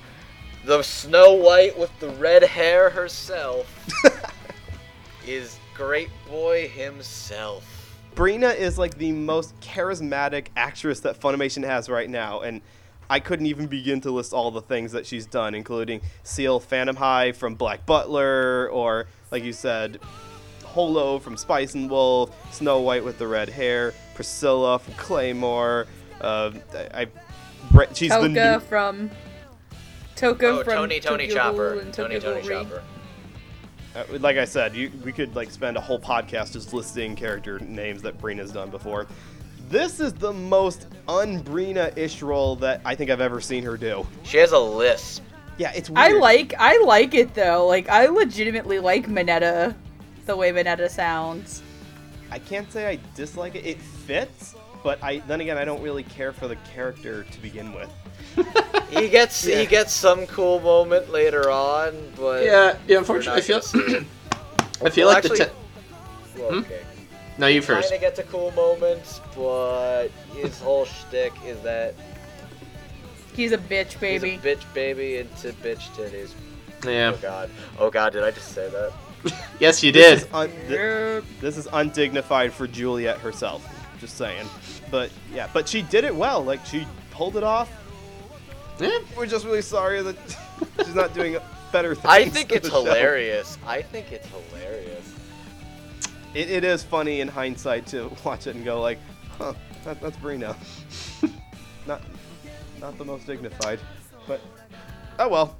Uh, why don't we move on to someone who we actually care about? So everyone has a everyone has a belly button, and everyone takes very good care of their belly button. However, none of you have anything on this guy because he actually shoots lasers out of his navel. God We're damn. talking. Oh, I got this one right, by the way. This is one of the ones I got right. Yuga Aoyama. Yuga. So, the ga- the ver- the foppish blonde-haired one who has the Does this game make me look Trefazensky? yes, I, I I think he is part French actually. So I know Megan, you said you got it right. Andrew, Yeah, I had two predictions, but I got I, and I got my first one right, but my second one For some wrong. reason, I only had one for this one. Uh, Jerry Jewell, yeah, which is funny- I mean, he's not a redhead, but yeah, which is funny enough because he actually ends up voicing a mouse literally two minutes later. I missed that part. Am I a bear? Am I a mouse? Did you have a guess, Amon? Ah, did I, I also guessed Jerry Jewell. Yes. Okay, all right. I had two guesses, but one of them's right. I had one guess, and I, I took the low-hanging fruit on this one. I was like, okay, blonde-haired, foppish, vanity obsessed. Vic Vic Derp Derp. Jesus Christ. I uh, just took the low-hanging fruit on that one. It's like, y- why the Well, fuck you're not wrong. No, it, Um, would've, if this was 10 years ago, that's what he would have been cast in. And who was your wrong prediction, Megan? My wrong prediction in Lilac's gonna kill me. It Oh. was Josh Grelle. But we're, of course, all of us except Megan are wrong, and Megan finally gets a gold star for this production. I got four gold stars, by the way. I think I got Um. I think. Did anyone else get? Uh, anyways, okay. So who is actually voicing him? Joel McDonald. And he was my first choice. Joel McDonald. This- Fucking Joel McDonald escaped from maternity leave. oh, I'm not gonna lie, you know what the best thing about Joel McDonald is? Mm-hmm. Him and Apphia's relationship as director and co-director because she would keep photoshopping him shit. Uh, She also photoshopped Austin Tyndall onto a body pillow once. It was great. that's amazing. So Joel McDonald is, of course, broke onto the scene with his groundbreaking, award-winning performance as Jacuzzi Splot, the Yeah. manliest character in all of Baccano. You're right, by the way. If you've seen the end of the show, you know exactly what I'm talking about. Oh, you're totally right, by the way. I'm not arguing. That's that's yes. Joel McDonald is also the the lead character in Okami-san and her Seven Companions, which is another Colleen Clinkenbeard directed show, in which her words was, "Have a giant pussy on your show? Better get Joel McDonald." yep. Which is going to make some of my predictions later on uncomfortable to say. But yes, Joel McDonald is either. Yeah, usually he's he's really good about pulling off like the likable wimpy guy in a show. Which is what he is right now. I know he's also the director guy in um, Assassination Classroom. If you've watched um, the Civil War episode, he's the one that Karma puts up in the tree. Koki Mim- scout. Mimura? Uh, Mimura. Yeah, Mimura. okay. I- Mimura I, and his sweet air guitar. Can I, I, I haven't gotten to that one yet because that one just came out yesterday, right? can I say something? The dub of uh, Civil War started yesterday. Can I yesterday. say something okay, very yeah, I'm watch that briefly? Um, on the Sure. ever updating My Hero Academia cast announcement blog post that Godswill does a very nice job keeping updated. Every actor has like either a little brief passage or basically like a giant thing that would be what you put on any sort of resume ever. That would be pretty good credentials. And Joel McDonald's, this is all that they've got for Joel McDonald. Joel McDonald directs dubs. Sometimes he even acts in them. He will now act in this one. Try to act surprised. Thanking him? What? No, My guess is that Joe McDonald is just actually that's just how he no. looks. All of these must have been like written and submitted by like the actors themselves. So I think Yeah, that's I- I would assume all he, so. he gave them, and it's just like, are you sure? Yes. That is a that is that is a that is a that is a self-deprecating, self-written bio if I ever heard one. It's I was about to say, th- there's no way that anyone would write that as not a joke. Uh, Speaking of doing great, how, how is he as the naval laser guy? I love That's him. fantastic. He's uh he is uh He's he is a he is a he is a French ass Frenchman and it's great. He's perfect. Yeah. Oh, ho, ho, Eiffel Tower baguettes. I mean, he's no J. Michael Tatum as France, but yeah, he yeah, he pulled it off great for some character that I don't know what his role is going to be in the show, but I'm glad he's here to Well, stay. uh, so far he seems to be the comic relief that the pink girl interrupts all the time. So Okay. Mm. She has Keep a she has a name, you know. yeah, yes, I know she has a name, but I don't remember what it is. I know your wife who has a name. Now calm your titties. Should- do- maybe we should talk about maybe we should talk about her a little bit. Do you think we guys can spare some time to talk about the pink girl who maybe has a name? Andrew's wife. Mina Ashido. yes, the one who probably came from another planet. wife. I love her because she has the coolest design. Like I love I love all the character designs of the show, but hers just looks really neat. She's got like the frizzy hair that like the main character has, but it's just pink. She's got those two little horn things. She's got the red pink. She's got the red pinkish eyes with like the black out the black interior of the eyes. It looks a lot like she's like a pink Majin Buu girl or something. She's really cool. she's got like a very fun personality. She's got, had some great expressions. She's the coolest character that doesn't do so much right now, and I want her to do more because she looks super cool and she looks super cute. Mina's really cool, and I have four predictions for her because of fucking course I do. Yeah. Well, okay, fine. Let, us let the fanboy fanboy away over his. I got two. She like Also, B, she spews acid or something. literally, literally in my prediction chart because I could not remember her name. I wrote alien chick Andrew likes. You know what? I'm gonna put that in the credits from now on. That's fine. Okay. And you know what? Let me let me cross out the name on my own chart. Oh, chart. fuck you. Alien girl that Andrew would like. Okay, to okay, bone fuck you guys. I'm just doing this right now. night. Kristen McGuire, Apphia Yu, Sarah Ragsdale, and Felecia Angelle. Why would you pick any one of those people to voice your waifu?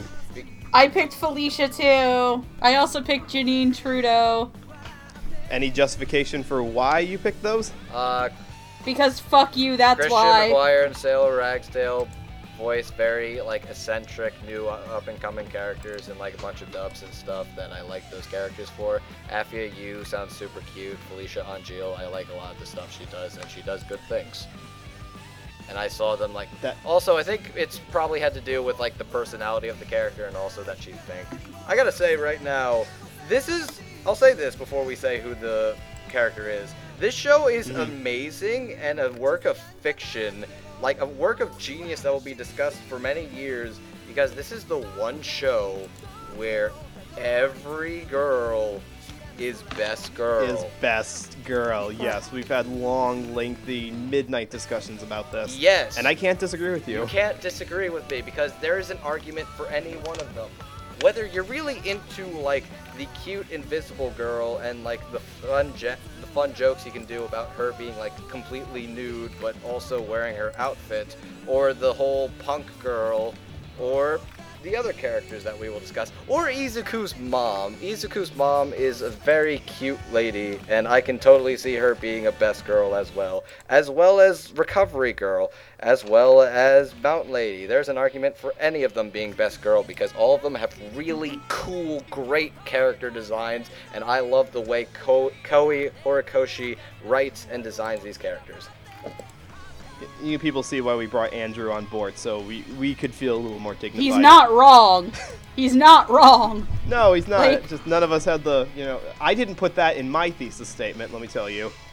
Won't be the last one you hear tonight. Uh, I'm sorry, Amon, I think I overskipped you. Did you have a guess for who Mina was voiced by? I did not have. I just realized that after about episode four, I got very flaky on making predictions. So sorry, It's sorry, Mina. I don't have guess. one for you. You're very nice. It's alright. That's fine.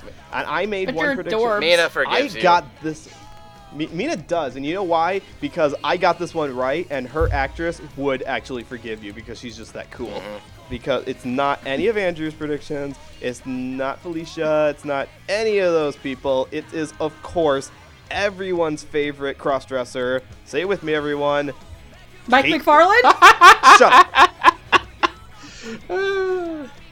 Caitlin Glass, ladies and gentlemen. Close I enough. like Caitlin Glass. That's a good choice, actually. I didn't think of that. She voices characters I like, and she is like the best hype lady ever. She will hype up her things like better than like Funimation does most of the time. She is going to single-handedly assure that we get the Garo film. She Come hell or high water. she And is I'm- a she is a passionate lady. I'm glad she voices is my favorite character because that means she's probably already like pushed for all of the merchandise for her. You're going. My favorite thing ever is like when she goes to conventions, she'll buy like all this Prince of Stride stuff, and she's utter Love Live trash. There's a lot of people that are Love Live trash. I was gonna say. I'm love any one live you- trash. You people in your I like idol. the game. So, speaking of stuff that is best, Mina's performance by Caitlin comes as no surprise because Caitlin is one of the best voice actresses that Funimation will ever have. She's been in everything as both a director and an actress. She is Haruhi in Ouran. She is Lilac, I mean Miria in Baccano. She, Cough, cough, please, please. she, yeah, she's. Uh, she again. I try. Where, where do I even start on this cast list here? She's Miho in Free. She's She Rin in Bamboo uh, the- Blade. She is Takani in Burst Angel. She's Erica and Gangsta. I forgot about that. Winry! Fucking hell, why is nobody borrowing Winry? fucking win, fucking Winry. I'm sorry. Thank you. She is Yeah. Chachamaru and she is Chachamaru and she is the girl with the glasses who's the manga artist in um, Negima. What what we're saying here is Caitlin Glass is in a lot of things, and a lot of them are She good. She's also the director of Garo. Please watch Garo. I want the movie. She, do- Don't don't watch Garo. Break Megan's spirit, please. Don't watch Garo. she does. I hope you die in a fire. I, I probably Okay. will. Just like just like Leon's mom. So as far as her performance in this show goes, is Caitlin bringing her A game to Pink Alien Chick? Sure? I'm trying to remember. Does No, she? that's a legitimate Does question. she talk a lot? I can't remember. So far, up to episode six, she's had a total of three lines of dialogue. She gets a lot more dialogue in episode 8. Yeah. Like so far, she said like that outfit is so cool. I think when uh, All Might shows up in his Silver Age costume. Th- that's very much the extent of it. Uh. but you, you get a good feeling for her for her persona even from that because Caitlin's got a a distinct, enthusiastic, uh, fangirl voice. Yeah, like I and I'm glad she brought it. like little bit she sounded fine, and it's like I'm not gonna sit here and say Caitlin Glass is probably gonna turn a bad performance. It doesn't seem likely, so it'll be fine. Don't worry about it. It, it is, and I have no idea how because so far episode nine I think is no uh, are we episode episode ten I think in the sub ten so just far? came out. Yeah. Okay, so I've only seen nine, but so far all the students haven't had very much to do except for the top th- top four students who we'll get to in a minute. But I am looking forward to Mina getting more stuff to do. Yeah, once I think once they get up to dubbing I think maybe next week and also like 10, 11, like those episodes, you know, the ones that haven't come out yet, she'll talk more. 11's gonna be 11's gonna be a fun test. Yeah, pretty everything. much. Like like the, the season's basically going to conclude with all the characters that haven't been able to talk very much getting large speaking roles, so it's going to be fun. Yeah, they've, it's been a slow burn, is the best way to describe this whole show. Speaking of slow burn, and we're going to the hottest character who has to show off her incredible cleavage in her superhero outfit, let's talk about Momo. Momo and her Momos. Mm-hmm. I actually got this right. You okay, so one more gold star for Megan on this one. The Momo is. Yeah, you gotta help me out here. I know her character design. She's the black hair with the open. Her power is to create anything that isn't alive, but she has to have um, reference and know its organic breakup. But she creates it from her body. So if I'm correct, the reason why her skin is so open is so that she can pull it out. Okay, so it's not just because. Am I right, Andrew? Yeah, let's go with that. Actually, that's not a bad way to put it. Yay! I did a thing. You did the good thing. Okay. That's the one good thing Megan's done in her life. Way to go. Uh. You can't. I'm holding up the hands in the heart shape right now towards you. You can't see it right now. You can't see it right now, but I'm tearing the heart apart, ripping it up, stamping on it, setting it on fire, just like Leon's mom, and then running over it with a fire truck, just like Celeste. Hon- I feel really bad for whatever nursing home we both get stuck in. honestly, the raid. as long as it has indoor plumbing, I'm pretty fine. avatar's- Indoor because plumbing right now, currently, my dad is losing his. avatar is- So Momo, any guesses? Okay, so for Momo, Momo and her oh, I got one of them right. Actually, I realized. So I guess I'll go. Did you get I Momo got right? Momo right. I got Momo right Okay. too, but I had two other As predictions. did I. Uh, Amon, Amon, did you get Momo right? I, I didn't have any did you- Momo you predictions, so no. I mean, I, I could, I could, uh, I could, prediction for default, Momo and you her got it momos? right. You didn't get it wrong, so by default, you technically I got mean, it I right. could, I could lie to your face and tell you what the actual answer and claim that I came up with it, but that would be cheating. So let's not. Good man. And And cheating is we not take for this game very We take, seriously. we take this Thank guessing game not very seriously. I took a, I took a guess on this one, and I got it wrong, but I understand why once I heard the actual voice. In. I put down. I'm sorry, I'm gonna get her name wrong because I always get it wrong.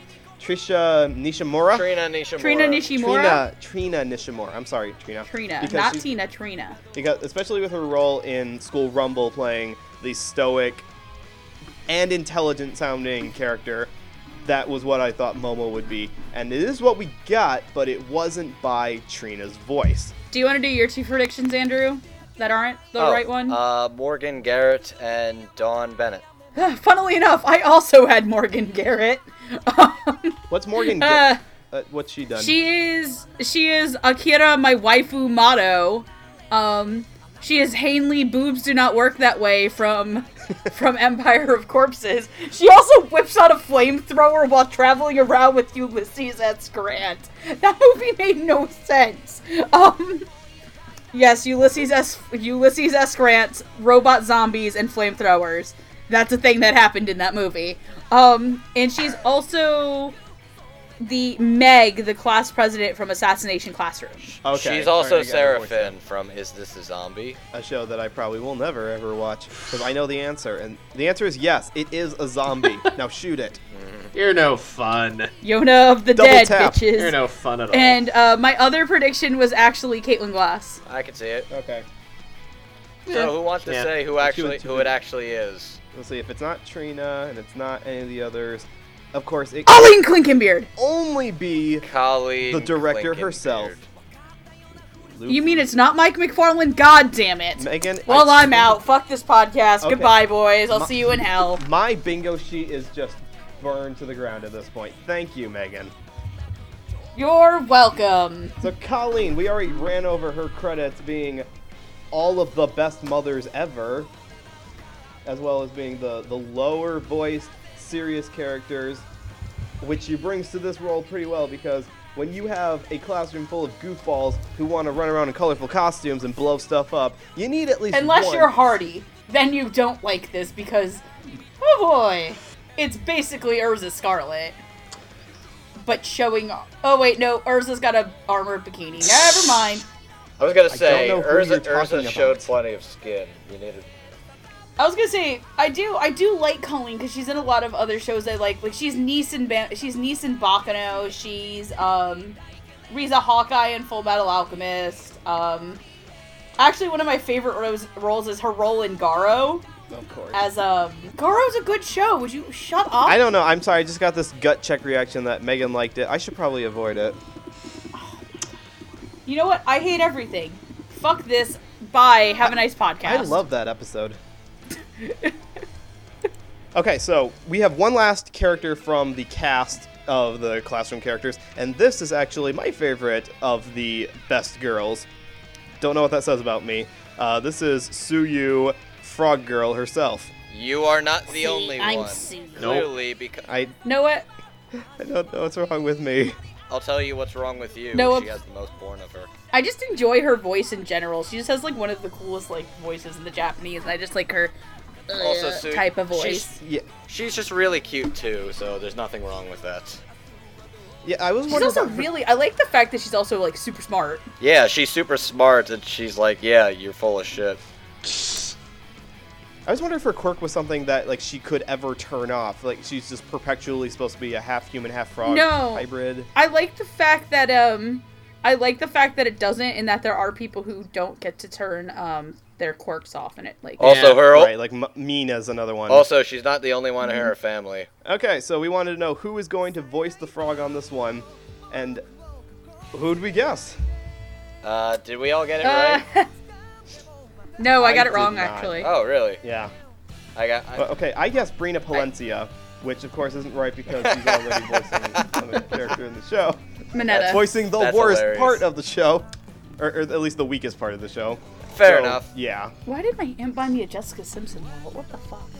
Um. Okay. Who, who else? Could, Uh, my guesses for Tsuyu, uh, one was Michaela Krantz, and my other was Morgan Berry. Interesting choices. and you would have had them Morgan all- Berry because she plays the frog in Shogun Rock. I was trying to remember who played the frog from um, Soul Eater, and then I looked at it and was like, Kate I, she hasn't Oxley. really done that much outside. It's Kate I thought that Oxley. too. Okay, okay, Okay, so but then I thought, that, yeah, Amon, if you have any laid out, because I'll shoot Uh, mine quickly. I do not. Go ahead. Okay, Sarah Wiedenheft, that's one. Bryn April, that's two.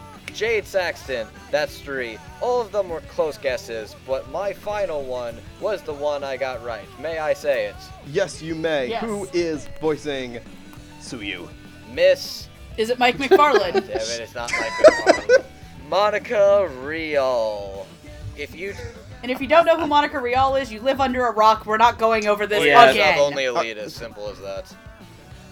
But yeah, and I am glad that they get she kept the the frog accent. Like, is that even a thing? She, uh, she kept that in her performance as She well. get the weird little frog Also- sounding thing in it. It's great. And she loves Tsuyu too. She loves. Clearly, Tsuyu. she's got good Yeah. taste in Best Girls, but there's a lot of good Best Girls in this show, Best Girl Academia. best girl is Toru Hagakure. Can we just call the show Best Girl Academia? Yes, Izuku all of them are best girl. Even Il- even Ilya. is, is be- yeah. I was Who's about to. Ilya? Tenya. Sonic the Dude. Oh, Iida. Iida. Iida. I thought his name was Ilya. No, I keep Iida. calling him Ilya. No, it's Iida. It's Tenya Oh, Iida. Iida. Those are Now, eyes. speaking of it, that, that would be a good segue onto Tenya Iida. So we, By the way, if you all want to ask how we feel about Monica, it's Monica. Yeah. She does Thumbs Monica up. good. Tsuyu does good. Tsuyu's good. Monica's good. Let's speed over to Tenya Iida. Okay, let's talk about this one really fast because this guy goes really fast. Let's go really fast. Okay, let's go, guys. Gotta go Go faster, faster, Oh faster. god. Let's hop on over. So okay, so he's a glasses guy who's also super serious and probably going to be a police officer when he grows up. And for some god knows what reason, he's got rockets coming out of his legs, like he's a member of Because Cyborg fuck you, that's why? 009. See, because he No, goes it can't fast. even be that. Well, I know he goes fast, but what, what kind of biological quirk says? Question. No, no, no. Question. It's a superhero comic. Don't think about it so hard. You'll hurt your brain. Question. Question. Does he have Mazda's en- Mazda engines in his legs? Because he goes zoom zoom. oh boy. He goes fast and he's got a stick. He's got a giant stick up his butt. Anyways, that works for you out. Son, if that We stick went any like him. farther up your ass, I would think you're a tree. I'd actually be really surprised now if all of us didn't get this one right. So did anyone? I got this it one? wrong. We all got it wrong Okay. because we. I avoided the lowest hanging fruit on the tree. I didn't. I didn't. I grabbed it and scored. Okay, I'm glad Okay, you fine. grabbed uh, hold of Tenya Iida's giant stick tree. Okay, moving on. Aaron Dismuke, Austin Tyndall, Clifford Chapin. My predictions for Tenya were Chris Bevins, Ian Sinclair, or fuck it, Anthony Bowling. I, uh, I, I, in all caps, all it, literally it says in all caps, fuck it, Anthony Bowling. I, uh, Why not? I guess, I guessed uh, the person we're going to talk about a second. I also thought Derek Stephen Prince. This looked like someone he'd voice, but I believe he's LA based, so I didn't think he was going to show Yeah. up here. But uh, I know he's You an know LA what? voice I- only because I just I, I've been rewatching Lucky Star on DVD because I'm cool like that, not you people watching it in stream. And yeah, Derek Prince shows up in every episode as like 20 different characters. so it's Digimon. Yeah, no, that's why. It's like I looked at him. It's like uh, this guy looks like Ken and uh, what's his name from Bleach. I think Derek Stephen Prince would be great here. Not so that likely. means if So Bleach would have been a Funimation dub, would it, would um Of course. would the Quincy motherfucker be who it is? Let's see. oh, so God. it's a glasses character who's the lead in a Funimation role. Hmm, who could it what possibly could it be? Mike McFarland, I can't believe we actually didn't guess. I got it. J. Michael. I can't believe it's not Tatum. So yes, I can't believe it's not Tatum. in I can't.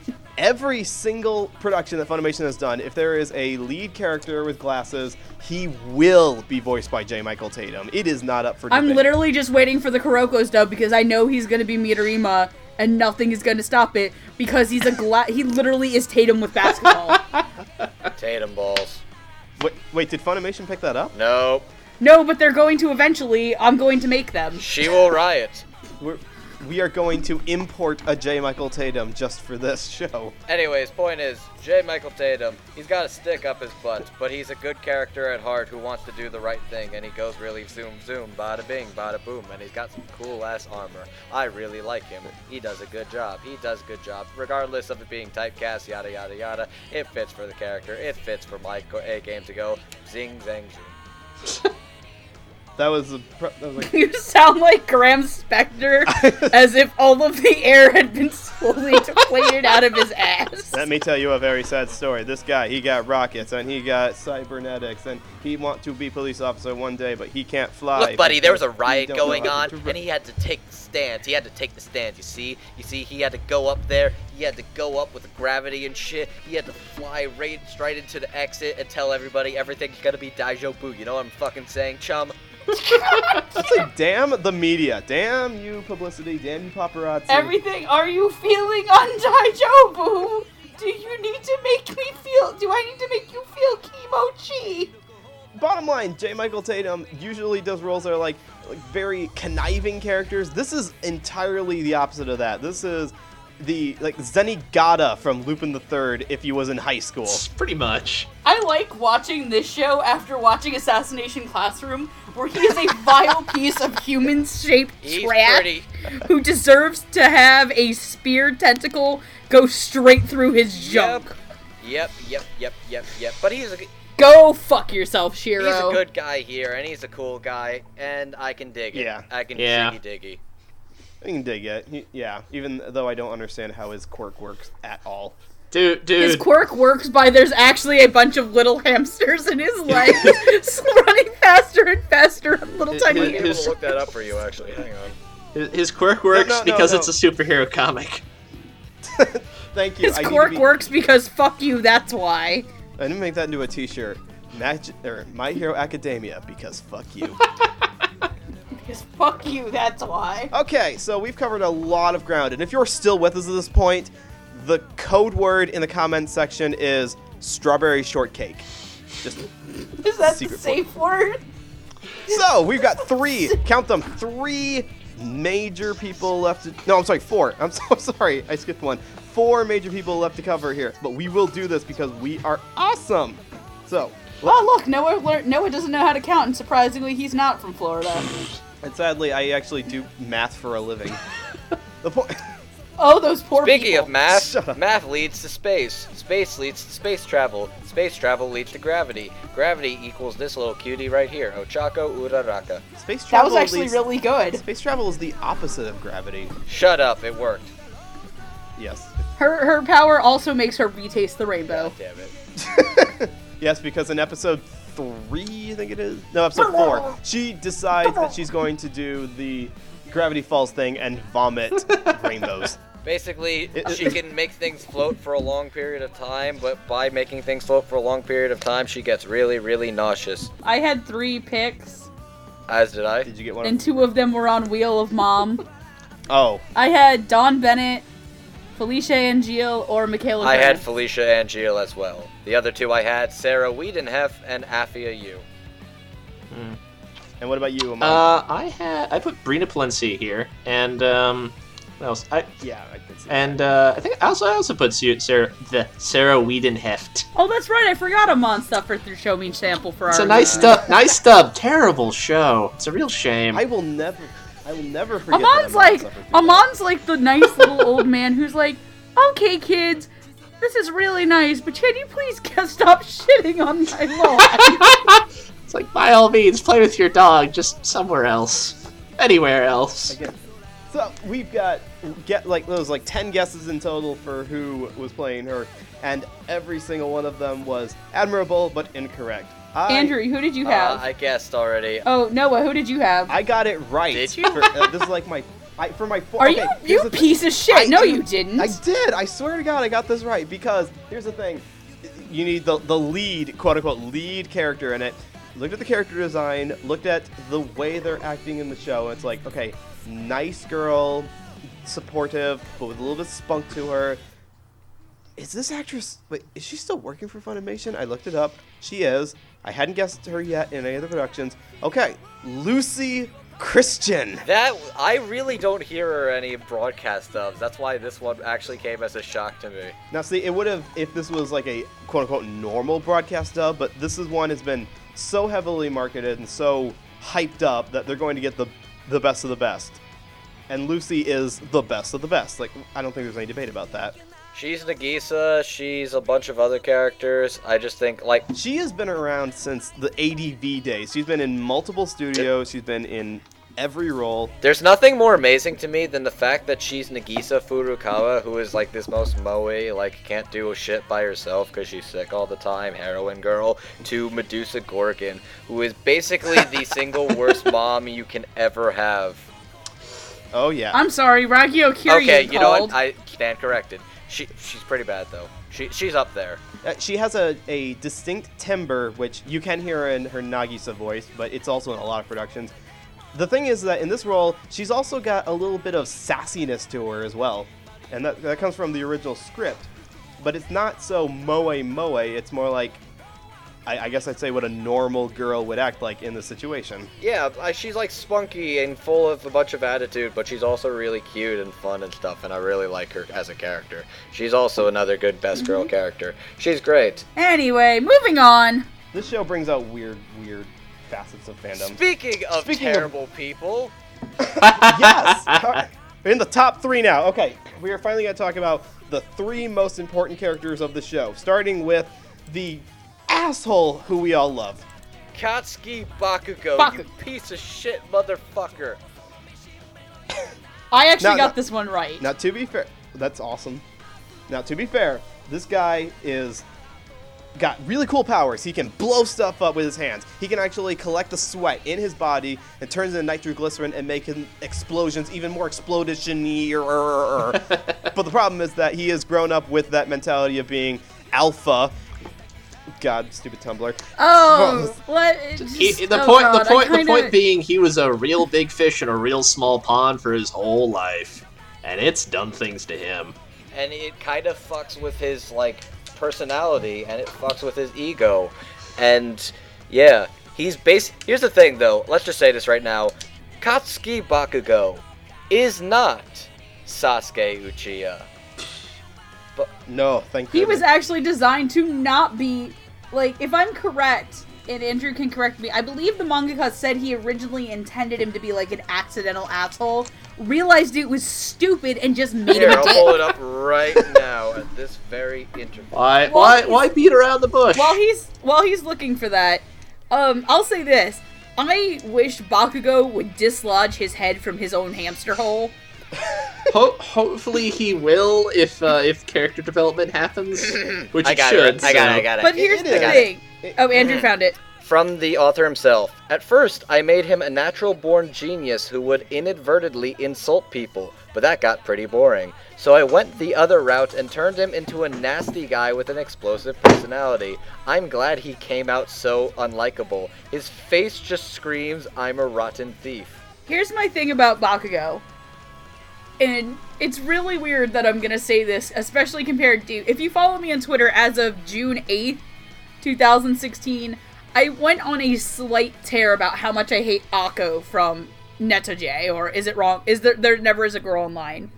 Because in that show, her horrible personality and horrible actions and horrible deeds are fixed as cutesy, we can fix her, aw, isn't that cute, coddling her and encouraging her to do horrible things.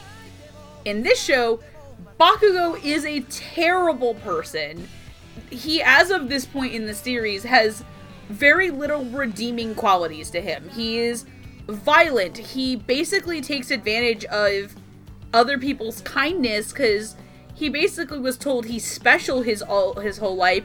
He's privileged as fuck because of it. Because everyone like for me, I don't think this. I think this is next week's episode, but by the time this recording comes out, it'll have been um, dubbed.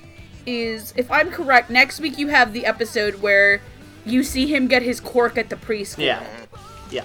And all the teachers are like, "You're so cool. You're gonna grow up to be so great."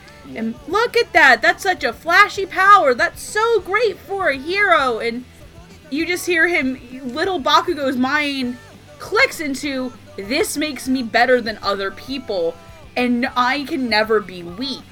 Being weak means people are taking pity on me. Pity is for weakness. So that's a reason why I think he takes he hates Deku because Deku doesn't honestly help him out of being malicious. He does it because Deku does the right things naturally. And Bakugo has his head so far lodged lodged so far up his asshole that I'm pretty sure he's starting to turn into an infinite loop of flesh. And based on the opening, because if you watch the sequences in the opening, uh, the uh, opening for the show, there's probably going to be some terrible repercussions for that mentality later on in his life. But at the same time, the, the fact that he's written as to be such an asshole is just a triumph for how good this writing is. Because I still enjoy the character for how much of a horrible person He's he still Yes, he fun is for being angry and like headstrong. I'm gonna say something right now. I feel like Bakugo is the example of the stereotypical cliche bad shonen protagonist. Because he is angry, headstrong, mostly think later, act first, and just violent and like very bitchy. If this show it- had Bakugo as the main character and like awarded him and it didn't acknowledge that he was being kind of an asshole, this would be a much worse show. a lot of the writing for Bakugo is kind of a lot of the reason why I like um I like Tokyo Ghoul a lot because to me Kaneki Ken is the antithesis of the I need to be the loner type character and and stuff and being the lone wolf and breaking off from the pack and I'm to sacrifice myself to everybody uh, type of mentality, and yet that gets rewarded because they always keep on getting powered up, and there's no real repercussions on their psyche and the people around him. Yet in that show, actions like that have huge wave effects that are still being felt and still affecting characters and psychologically damage them. And that's the thing too is Bakugo is I think a little damaged himself not only because he he also has the frailest ego out of anybody in the class despite being somebody who's always on top. And remember he gets mad at Deku because he's not the only one from his school who goes to UA because now Deku's there. But at the same time, I feel like a little bit of his anger towards Deku is justified in that he feels like Deku lied to him his whole life because there is something between them that hasn't 100% been explored yet. This was a great character study, and I thought this was fascinating, but we really do need to get to predictions. I think Andrew just wants me to get to the most fascinating one, which is me on what I think about Deku. Oh, it's gonna be me talking about that too, so don't worry. Okay. Oh, great. I, I brought the whips out to keep everyone in line. So when we Bryce Papenbrook and Austin Tyndall. That's who I got for Bakugo, which is why I think it's funny that you brought Tokyo Ghoul. I mean, you were in the right ballpark for. Uh, okay, let's get the the most popular male leads in every single. I Funimation role. have four predictions for Bakugo, one of them being right. Give us your three. I had one and got it wrong. Okay, why don't you go first, Amon? Uh, I had two, one of them being right. My other one was Micah Solusod. L- let me guess. Is Micah and your predictions too, Megan? No, actually, um, I predicted Micah for one other character who we're not talking about because we don't know who his uh, voice actor will be. But if you've watched the show, you'll probably know who it is. Okay, let's. Um, ju- Could, could you be a little more vague? Just just a little bit more. he's hot and you're cold. He's yes, but you're no. Isn't no. Uh, well, there you go. Okay, look, let's be honest right now. This one, this part's not going to be in the episode. Let's be honest. After this episode's done, We all think he's gonna be show. We we all think he's gonna be uh, Todoroki. Yeah. Let's I, let's be honest. There's no one left. Why did? Let's be honest, Megan. Like a week or two from now, we're gonna come back to this, and we're basically just gonna say who Todoroki is, record it, and be like, "Oh my God, yes, we called it," and that'll be it. And then we'll give that to whoever's editing. Yep. Okay, Yep. back on track. Um, do you want to say your one wrong prediction, Noah? I had only one wrong prediction because I only made one prediction, and it said exactly Jerry Jewell, quote, let him go full ham. My picks were um, Ricco Fajardo, Justin Briner, actually, Interesting. uh, Orion Pitts. Ah, I can see that. Funny story, Orion Pitts is how I kind of got this right. Yep. Say it with me, Amon. Clifford. Clifford. Clifford Chapin. Yeah. I'd like to think. I hope you're feeling better, Orion. But thank you for getting sick and letting Clifford be Ronsa for three weeks. that's okay. Okay. Okay. Yeah. Clifford is is like the, the go-to guy for young, charismatic, not even charismatic, but like Eh. young, energetic. He does not play characters like Bakugo at all, by the way. He has been Hide in Tokyo Ghoul, Sugino in Assassination Classroom, um, Connie Springer in Attack on Titan and Attack on Titan Junior High, Mikhail from Gangsta.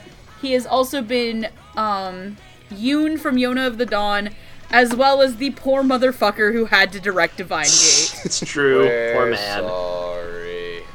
Hurry. Okay. It can only go up from there. Okay. So who's got And he's doing a great job. who's got their thoughts? I'll get my thoughts out last. I fucking That's love great. It. I, I do too. I, I'll even throw a fucking in there. I fucking love it. Especially because in that first episode, I was having a little problem with some of the beginning voices going on. I had zero problem with Clifford's performance from the very first line up to where we are right now. I feel Right. like one of the things that has been criticized by some certain vocal minorities that this is a dub that has relied on a little bit of typecasting, which is not wrong, but I don't think any of the typecasts in this are actually bad or like poor decisions. I think they work out, and some of them actually work out pretty good. But I'm really glad they let Clifford do Bakugo because I think he's probably one of the strongest ones in this dub, save for one other. Considering the fact that he has probably the second most dialogue of any of the characters in the show so far. Because, like, the running theme has been all of our predictions have been for characters who've had three lines or five lines so far. Yeah, it's not unfair to say that Clifford has been the, one of the strongest performances of the cast. He plays a very good, explosive, tsundere, angry motherfucker, but he's not an evil Sasuke. And let's be honest, this will be Bakugo's yearbook quote. I'm an asshole, but not 100% a dick. yep. And that's his character in a nutshell. Now, speaking of typecasting, Oh my god. I also got I this Yeah, right. me too. Everyone, everybody okay, okay, all right, guys, got guys. All Might, all right. but let's get everybody else first. All Might is the guy on the poster with the huge muscles, Oh. the goofy grin, Oh my. and the Oh my. and the Oh my antennas. Goodness! Yeah. So, um, in case any one of you had the audacity to think that Funimation would experiment or try something new with this I did. I did. Shame on you. I, I am tisking at all of you through the interwebs. Do you kiss your mom with that mouth, we're gonna have Tisk boy? So, who did we guess for All Might Uh, the superhero? I had three guesses in total, one being right. My two ones that were wrong were David Wald or Chris Rager. I could see Uh, David Wald okay. actually. I had Patrick I- Seitz, and the other one was I got right. I, I also had Patrick Seitz, and I'm very sad he's not here. You thought this was all my Deku, but it was I! No, Dio! Exactly. no, man. Hey, they both go. Could you imagine him and Deku instead of inheriting all for uh, one for all? He inherits the mask. he gets the Worldo. Worldo as Oh, his God. Megan, Megan, don't taunt me with things I can't have. Okay.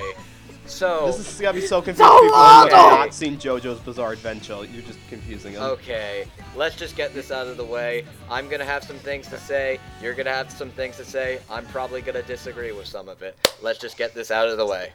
Say it with. Okay. Do you, Andrew? Do you have that picture of of all these flavors you chose to Uh, be salty? Because that's about to describe how we're gonna get. Let's be All right. honest. All these. Let's be honest. Okay, who's gonna say it? Everyone on three. Three. One, two, three. Chris. Chris. Chris. Mike Sabat. McFarland! That's it. Megan, I am stripping all your. I mean, Chris out of this. Sabat. Okay. Chris Sabat is the manliest man who ever man to man, and of course, they had to pick him for this. Are you role. telling me that Chris Sabat's more of a man than Kurt Russell? Cur- Chris Sabat is more of a man than Captain Harlock, Chuck Norris, and Jesus put together. Anyways, well, the one that we're probably most familiar with, and this was referenced a little bit earlier in the episode, is Chris Sabat is the original Armstrong from Full Metal Alchemist, and his There was a legacy- different He was also the original 50% of the entire Dragon Ball Z cast. Yeah, He was also Ayame Soma that's not. Well, oh, it's always thought was a weird. and role. Rom from Show by Rock. basically any gruff, manly, hair on his chest, beer drinking man that you need, you get Chris Sabat to voice them. Mm-hmm. And if not, Patrick Seitz is waiting for you in the back. Yes, Pat. I didn't like it at first. I thought it was actually very lazy casting. Um, I've honestly grown not to not for not to bother me. I honestly just kind of shut my brain off and don't really pay attention to it because I honestly don't. I don't particularly hate it, but I also I kind of feel like it. Like I feel like um Eraserhead. I don't particularly hate it, but I also don't particularly like it. I agree. I the original Japanese I like better because it's, it captured more of the the full Atlantis persona, perhaps, and it was less. Did you mean Atlas? I, I'm losing words now. Yeah. Ah, yes, Atlantis. Atlantis. I want. I'm going to lift this entire city under the My- sea out on my back and raise them to the sky. Fuck you, J. Michael Fox. Michael J. Fox. My family is watching. Fuck you, Disney Cree movies Summers. out We don't the need living you. Uh, We hey, can raise don't- Atlantis on you Chris do Sabat's not, back. You do not cri- diss Cree Summer. I will hunt you down. I'll probably hug you first, but you do not diss Cree Summer. All right, gentlemen and lady, let's get this going. All right, it, unleash the hound. okay, go for it. Okay. Here's the thing. What's wrong with all I will say this. I Oh, feel that like the conversation of typecasting is a thing that can and should be discussed in the media industry in general. But I feel like they are in and of itself not bad choices and understandable choices for big dubs and all that. I'll say this though. The last time this happened was for a show called Dimension W, where Christopher Sabat Little indie project. Christopher Sabat played a character named Kyoma Mabuchi. I hated Kyoma Mabuchi, and I really actually thought that was probably Chris Sabat typecasting at its worst, because that was just kind of meh, boring. Uh, Also a Colleen dub, by the way. Yeah, but it's like th- I didn't like that character, and that just seemed like maybe his performance got lost in all of the expositional bullshit that was the science fiction in that. Maybe that's what it was. Maybe it was that. But, but, typecasting aside, I will actually argue and say I think that All Might is probably Chris Sabat casting at some of its strongest as of late actually because like I really I really like the Armstrong sounding voice because the Armstrong sounding voice is really charismatic and fun and honestly it really works for All Might and I'm okay with that. And I'll also argue that All Might's laugh done by Sabat is absolute perfection. And I'll say this about All Wimp, which is a nickname I really like, by the way. All Wimp, sometimes it goes into typical Sabat, which that irks me a little. Yeah. But there's parts in it where it actually really sounds very exhausted and tired and kind of like ske- scratchy, scratchy and like you know, coughing up blood and all that. I think that actually works. It's not uh, consistent all the time. Granted, all Wimp isn't always gonna sound tired. Sometimes he's just stationary. So if that's typical Chris Sabat voice, that's fine with me. But he does sound tired, and he does work that out in his voice. And I actually feel like there's a lot of effort and there's a lot of passion actually going into this character that I see and I feel from Sabat, that I feel more from a character like All Might in comparison to somebody like Kyoma. There's a lot to work off here as opposed to Dimension W, which was a shit. I didn't like Dimension W. Uh, the Chris Sabat casting here works if they don't want to make too many risks. Because keep in mind, like we've been saying, they put a lot of money and publicity behind this. And Fu- I think I forgot to mention actually, Funimation has like exclusive rights to distribute this in North America. Like not just the uh, anime, but all other merchandise as well. So they wanted to make this as Except for the manga, Yeah. that's uh, I'm sorry, except for the actual manga. But all other forms of merchandising, Funimation has the rights to, which they never get. They only usually just get home video releases for the shows. So, if you're in charge of Funimation and you want good investments back on this, are you going to A, take a risk on a character that may be more loosely interpretive and risk losing something in the translation, or two, are you going to get Chris Sabat to voice the superhero? Mike McFarland? The answer is no. And you know, actually, Mike McFarland isn't in any of these roles, is he? like he's We're just Yes, gonna call this episode I Can't Believe It's Not Mike McFarland." That might as well be what it is right now. Hey! no. I for, I'm sorry, I forgot he's one that nobody cares about yet. But he's not like higher ups. But anyways, I all your criticisms of Chris Sabat, I'd say I like him better when he's actually in the uh, non-superhero. All mode. Wimp. I think he does better. I the all wimp. I think that's yes. fair, but I do feel his laugh as All Might is pretty good, and it works for me. I understand. You know what I thought he, I, I I thought he was channeling for his All Might form. I didn't I didn't hear Armstrong. I heard the Crimson Chin from Fairly Odd Parents. Yes, we are going Crimson Tomb. two Fairly Odd Parent references in this episode. I agree. Like it's the most obvious cast in the world. Uh, I think he's a little better as All Might than Yu-Gi-Oh is designed by Mike Mignola. But uh, I don't. He never. He never took me out of the role. Um, and I think he might. Like I think he's solid, but I also agree like there could be potential room for improvement. And a part of me wonders how much of that is born out of the fact that they probably have to make these even even faster than this was just like a regular home video release because they need to pump it out week after week after week. Which is they've been doing very good about. Like I haven't heard a bad episode in this batch of six. No, I don't. I don't think I have a bad episode, but a part of me wonders like if this is something where like you know, oh, we have the whole like thirteen episode season, and we can sort of you know dub it at our own pace. Some part of me wonders if maybe Right. there be a little more finesse in it, just because they don't have that week to week deadline to deal with all the time. Well, it must be working for them because they've been continuously doing broadcast dubs for the past. Couple Yeah, oh, definitely. Two years now we've been doing that. No, we're um we're in year one and a half. Yeah, we're- It feels like a lot longer, 'cause we're cramming so much content into it. I know, right? We're spoiled rotten. I remember back in my day, we used to watch sixth generation VHS tapes of terrible OVAs that were made. Okay, for- old man Noah who yells at clouds. Let's talk Yeah. about that. Yeah. Let's Okay, go. So fine, let's finish this off. And now, in case you've been curious or confused this episode, we've called him Deku because that is his nickname, but he is properly called Izuku. Last name I can have Izuku Midoriya. Midor- Midoriya. Midoriya. Thank you.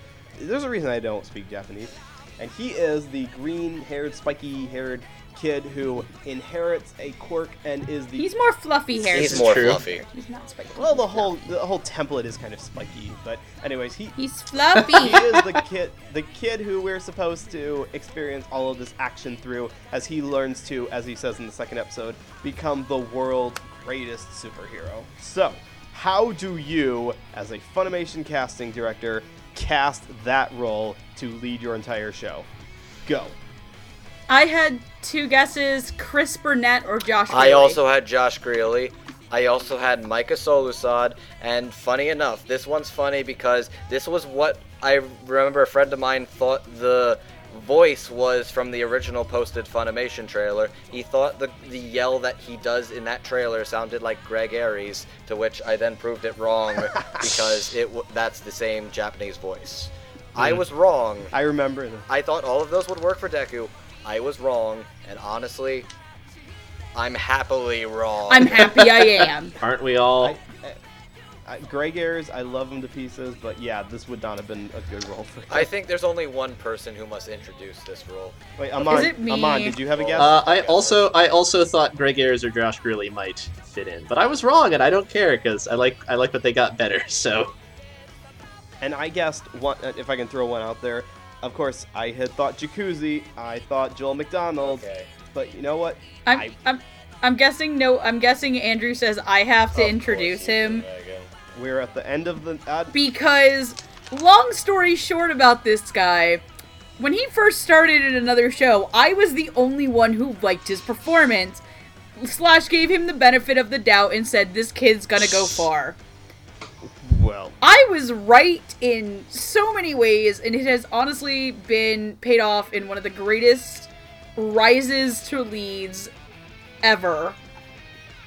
Izuku Deku Midoriya is played by Justin Briner, and he is the best fucking voice in the show. eh, no, no, no. I'm, I I'm- will fight you. No, I no, will no. fucking fight well, you. we, we can fight with our words, and then we'll fight with. our If you do not know who Justin Briner is, he is Havia in Heavy Object. He is young Nicholas in Gangsta. He is Alfonso in Garo the animation.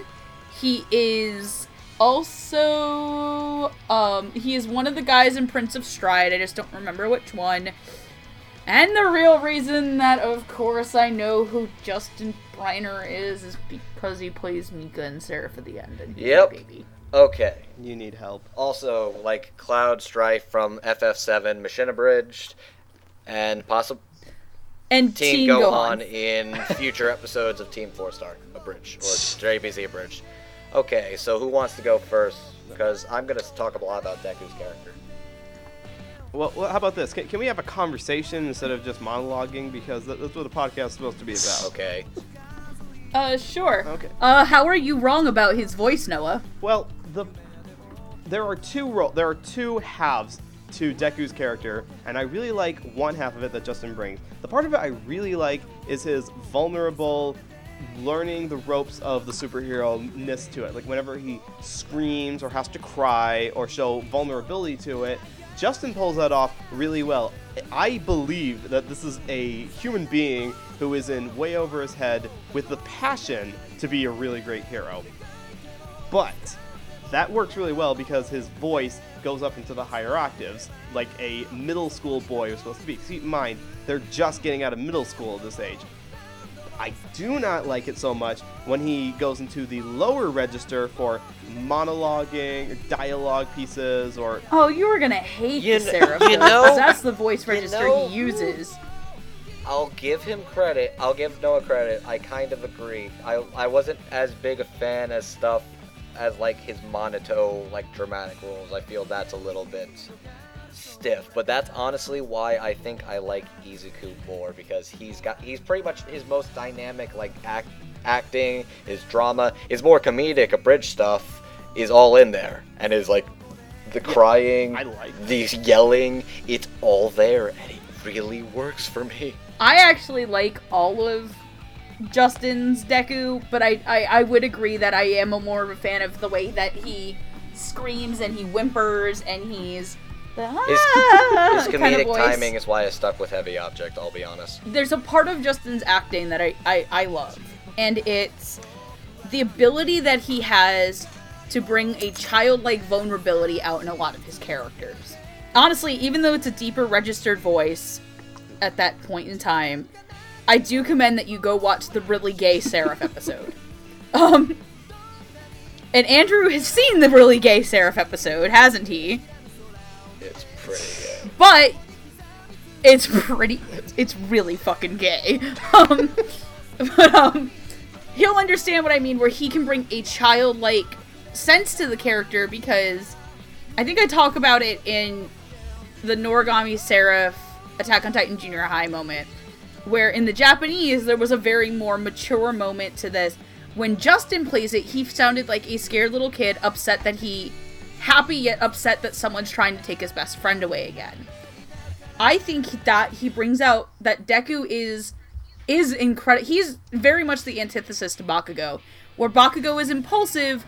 Deku Deku is also impulsive at times, but he's also incredibly smart and planative, as seen by the beginning of the um, training exercise where he catches Bakugo punching him. But you, you had to compensate for not having any superpowers by just being really smart about fighting instead of just really strong. That, okay. Okay, okay, okay. Can I? Can I go? Uh-huh. Go ahead. I'm gonna talk about why I think Izuku Midoriya is the culmination of everything you would ever want in a shonen protagonist ever. Because he's so fluffy. He, he, he okay. He's got the cuteness, the charmingness, this precious cinnamon roll, bowl, precious, precious cinnamon roll. He's a precious cinnamon bun, too He's good got for this right earth. of While bowl. But he's wimpy and all that, but he's also really he's not a dumbass. He's not weak. He's smart. He's courageous. He go boldly goes where everybody won't stop moving. That he moves ahead to save when everybody else doesn't believe in him.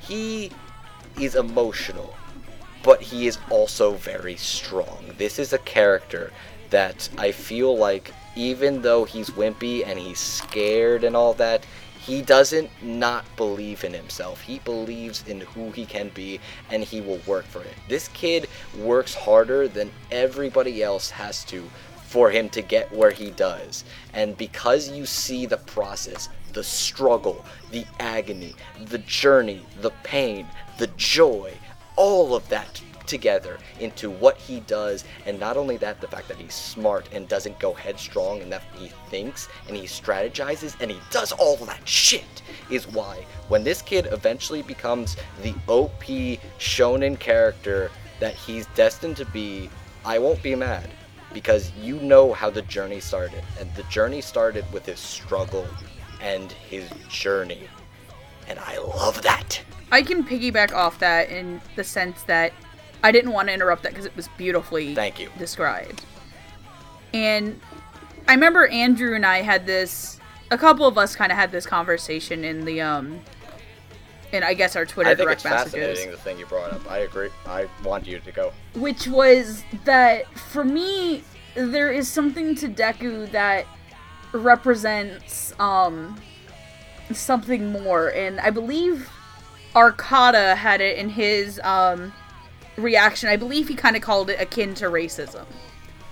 And I, I wasn't going to go that far, but I was going to say that it does. I believe the term is ableism. Yeah, I think I think it's ableism is that there's something to Deku that the fact that he's described as he's basically the odd man out. Dysfunctional. The odd man out, basically. Disability. but there's so many ways that they pin they pin it to him. They pin it to him with science. The, the doctor being like, your son's never gonna have a quirk. Like that that was so Um, sad in the dub too, how the doctor just point blank says, Yeah, just give it up, kid. like it's supposed to be played for comedy, but it's so sad. But it's honestly, it's honestly heartbreaking, and it's, and it's if you think about it, and I don't want to say this character is this because I don't, I'm, I'm not one of those people who head cannons around. Oh, this character did this action, they must be gay. Though I do it sometimes. Sometimes. But honestly, I honestly think that Deku could be a stand-in for people with mental illness, people who have potentially autism or Asperger's. Um, because you have this, they're a small minority. They're a small minority of people who get science thrown at them that they're broken and that, and yet Deku doesn't need to be fixed. Deku doesn't suffer from not having a quirk he wants he's so convicted into what he's doing and something tells me even if all might didn't find him that he still would have done what he's doing I totally agree. If I was the one writing this, I probably would have made that the story. I would have said, like, overcoming a, an almost racist mentality against people who don't have superpowers and becoming a superhero. and here's the thing though i like the fact that even when deku does get i want to say it's all it's one for all Yeah, This was called What's One for Um, All because it, it for All. increases in power the more it's Yeah. transferred from person to person. I like the fact that when he gets one for all, that he automatically doesn't get to control it, that it hurts him. And it's this idea that even though you're you're putting a band-aid on the problem, your problems aren't going to go away, especially if you are somebody who does suffer from well, not suffer, lives with that those types of conditions. Mm-hmm. I think there is such a powerful message behind how Deku's written that makes the show. A lot of people are like, I've cried in almost every episode. I outright bawled when his mom says I'm sorry to him. Like that hit harder than home for anything in this show. And that's why I think Deku is such a wonderful character, and I'm so happy that an actor I adore plays him. Too. I mean, come on, we're not gonna lie. I love He Justin does a Briner, good job. so I'm not to deny that. he does a damn good job and i think that i want to know the writing process behind this of how they write deku because i do know in other shows they have theory crafted certain characters having this thing. I will say if you've never seen uh, the anime terror in resonance chris bevins actually wrote nine as if nine had asperger's. Really? that is an actual thing. He wrote nine as if nine had asperger's. Was, is that? Because nine to him to the directing team and the writing team nine felt like people they knew with it and they interpreted that for the writing of that character and how we perform that character. I like the fact that you can have these shows where you have characters who have traumas and they have things happen to them but it doesn't make them bad people. Unlike Akko from fucking Netoge but they can still be courageous and they can be heroes and that's why i honestly am very happy andrew never shut the fuck up about this show and made me watch it There it is. there it is. Okay. justification? Also, You, you have been validated. well, I'm glad this one took off at least because this guy is a great writer and he deserves it. And honestly, this show makes me feel hope. That's what the show makes me feel like. That's what the series in general. This is the most like un like unabashed like you can do it gambakte believe in the me that believes in you kind of thing. I haven't seen in a long ass time. And in a day and age where i've been having a lot of trouble with a lot of things and a lot of shit going on in the world this show like even with comics in general and superheroes in general when i thought i was done with that when i thought i was sick of this this show reminds me why i love that this show reminds me of the good and like the pure and it's a good show with good characters i love this stuff it's so Fulfilling, is what it Fulfilling. sounds like. a level of which I love the character design. I love the characters. I love the look of the world. I love the feel of the world. This is a world I actually unironically would love to live in, and that's great. All the themes, all the characters, like the allegory of racism or ableism or disability and all that with Izuku's character makes him a perfect audience insertion for anybody in struggle that you want him to succeed and everybody wants him to succeed. So when he does, it's a triumph. And this show makes you feel that All Might believes in the heart of this kid as a hero instead of just somebody that isn't like cut out for this. He believes in him. And by that I feel like All Might, the hero of the people, the number one, believes in me as a person. And that is why I feel this show is actually unironically worth all of the hype that Funimation has been giving it to it. And thank you to all of the actors and writers and people that have been dubbing this show, giving an audiences a chance to see it because this is a show that needs to be seen. And thank God Funimation put it out where we can see it. All right. So, I would say, I guess in my final thoughts, because I'll probably be as long-winded as Andrew, and then you and Amon can just be really quick about it if you choose to. I don't Um, think we're allowed. Actually, me and Amon have been delegated to the side here. You guys, do, do, go, go. I'm sorry, g- I'm I sorry, will- Amon. I owe you Amon, I one. will give you like whatever the fuck you need in the future. Amon, next year your first drink at AB is on me. I promise. Well, we have it on Don't, recording. don't, don't. Noah Guys, can go guys, fuck himself. You're beautiful. This is great. Just keep Yeah, going. yeah. Keep going. Megan, you were being I'm so kidding, nice Noah. there. Seriously, did you have to go there? For for me, I think what what all of Andrew has said is true. And for me, I he literally pulled a me with Tokyo Ghoul, where he would not shut the fuck up about it. But he's right. but he's actually right. Um, I love series like this, and this is why I I'm passionate about shows like like Tokyo Ghoul, like Your Lie in April, like uh, Noragami is another personal favorite manga of mine because of things it does there. I even for his balls stupid as Seraph is, at least it tries. He tries so hard in this institution. And he prays, oh my god, does he pray? Meh. Pray to save the day for revolution. There is something so earnest about this series too. And there's something with such a good heart to it that I wish the mangaka for this series more happiness and more success than anything. Except for Sui Ishida, who needs a hug, and please appreciate that man and what he does because he thinks he is absolute shit for some reason. There is something so beautiful about this show and so wonderful. And I have a friend of mine named Murr, and he is terribly afraid that when the anime ends, the hype for this show is going to disappear. He's afraid it's just going to get swept under the rug and no one's going to remember My Hero Academia. Mm. I hope his fear is not a truth.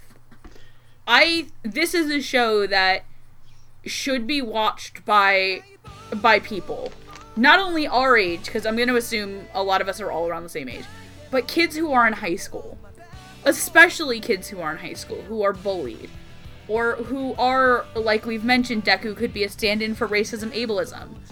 Uh, for people who are in that situation to know that you too can be a hero, whether it be by someone investing their time in you or you investing your time in another person. Like, how, as much of a dick as Bakugo is to him, Deku still respects him. And that speaks volumes about a series for me where a character who is so vile and so horrible can be respected, admired, and looked up to as a goal to overcome despite the way he is treated by him. And if that's not a testament to how fucking well written this show is, then you do not know what good writing is and need to be slapped up on the head by every volume of this manga out. And thrown a boot to the head for good measure. And another for Jenny and the. Uh, I think we've reached the 12-page uh, thesis requirement for this graduate class. Good, good job, This was a good class. Uh, grades will be Graduate! Grades will be passed. Graduates don't write 12 pages. That's undergrad shit, This you is wimp. true. Grad grades will be sent out to everyone once we have dissected all of this, pinpointed it, and gone I through it think with a Andrew red gets an. A. I think Andrew gets an A plus. Uh, well, he needs to cite Because- some more sources, but other than that, eh. I, I, you know what? Fuck. You know what, Andrew? For as much shit as we give you, as many times as I've wanted to choke you or throw you into the Hudson, you're a good kid and you're very smart. And thank you for making me watch this. Oh god, that feels so. Aw. That's so heartwarming. Jesus, I can't take this. Are you gonna cry? Are you gonna cry like a bitch? You wish. And Noah, I'm sorry I told you to go fuck yourself at least five different times. The only one that counts is for you not knowing who the fuck sings the There wind will beneath be my more wings. times where you'll say what the fuck at him in the future. Now, teacher Noah, sign us out. Everyone, thank you so much for joining in on this. I don't have any words. That, well, I do have words to add on top of this, but I don't dare add them to this conversation. I'll make a separate video of my own about why My Hero Academia is very good and you should watch it. Kudos to the directors for the dub is coming out. It's very high quality, especially for something that's coming out on a weekly basis, mind you. Whoever the madman was who decided broadcast doesn't need to be a thing. Kudos to you. Lilac, we are so sorry. when I meant challenge accepted, I didn't mean we were actually gonna Oh get God. there. Yeah, I have the- to get up early for a convention. one. Fuck my life. I have to go to work. The work. uncut footage of this is over three hours. I don't know how long it's going to be in the end, but all right. Oh. Here's how we're going to end this off, okay? Of course, as we always do, we need to let everyone go around, say their farewells, and of course, uh, promote anything they would like to. Amon, because you. All no, right, no, no, guys, Amon- put your Amon shows out on the street like Ghost Pimp does, Alex. Amon, you are the one who deserves to go first because you've been way late here and need to be on a golden pedestal for your patience. It's fine. I love Uh, you, uh, Amon. uh, this is this is this is Amon signing off. You can find me at, at AmonDuelUS at on Twitter. You can find my blog at worldthat'scoming.blogspot.com. If you've stayed this long, the super secret comments password is Doctor Midnight. Midnight spelt with a hyphen. Good night. My name, my Andrew. name's Classy Spartan. You can find me at MangaMan9000 on Twitter. I've been doing a thing called Three Victims Watch. I'm not sure when the next episode's out, but that's all I have to promote. Thank you for letting me talk this long. Holy shit. I am Megan, aka Queen Era 2 on Twitter. You can also follow me on the channel Anime America Podcast, where I, along with three other people, Robin, Shannon, and Ellie, do reviews, mostly Robin, uh, top 10 list, mostly Robin, um, as well as I run our Facebook page. You can also uh, read my writing uh, as of this season, as well as Andrew's at Infinite Rainy Day, as I cover Flying Witch 100 and Wagamama High Spec. And you can obviously, of course, listen to me ramble here like a fucking moron uh, every time Lilac thinks it's okay to let me out of the cage. All right, well, we go shoo the people back into their cages here. Thank you, one and all It's all. always Mike McFarland, by the way. One and all for coming here. We have had an extraordinary time, and we will surely need quite a bit of therapy to get out over this. If you would like to watch this fantastic show called My Hero Academia, it is available in two locations, streaming legally online. You can watch it for free in sub on Funimation.com, where you do not need a premium pass to watch it. However, there is a couple weeks delay for the newest episodes if you are not a premium member. And if you are a premium member, though, you also get to watch the broadcast dub with new episodes airing every Wednesday night on the Double Talk block and also showing on the Funimation app, which you should totally get on your phone so that you have an excuse to watch even more anime in your free time. And also, if you are so inclined, you can also watch this on Hulu in North America. As I understand, they're airing the subbed episodes of My Hero Academia, just in case Funimation does not work out for you. And I am, of course, Noah Clue, and at Noah Clue on Twitter, and on YouTube at not even at, it's Journey Traveler on YouTube, where you can find all assortments of discussions and videos about Western animation, because I don't really watch a whole lot of anime. He lies. lies. Okay. my sh- my shell. All right. So thank you all for coming. We are gonna go have some drinks. You guys up for drinks at the bar? I need a nap. That too. Bye bye. Wait, hang on. Let's all s- Wait a second. not That's how not how you you end a end My this. This is true. episode. This is not how you end it. say it. this the proper way. Count us out, Noah. Do you? One, two, three. Plus Plus Ultra. Ultra.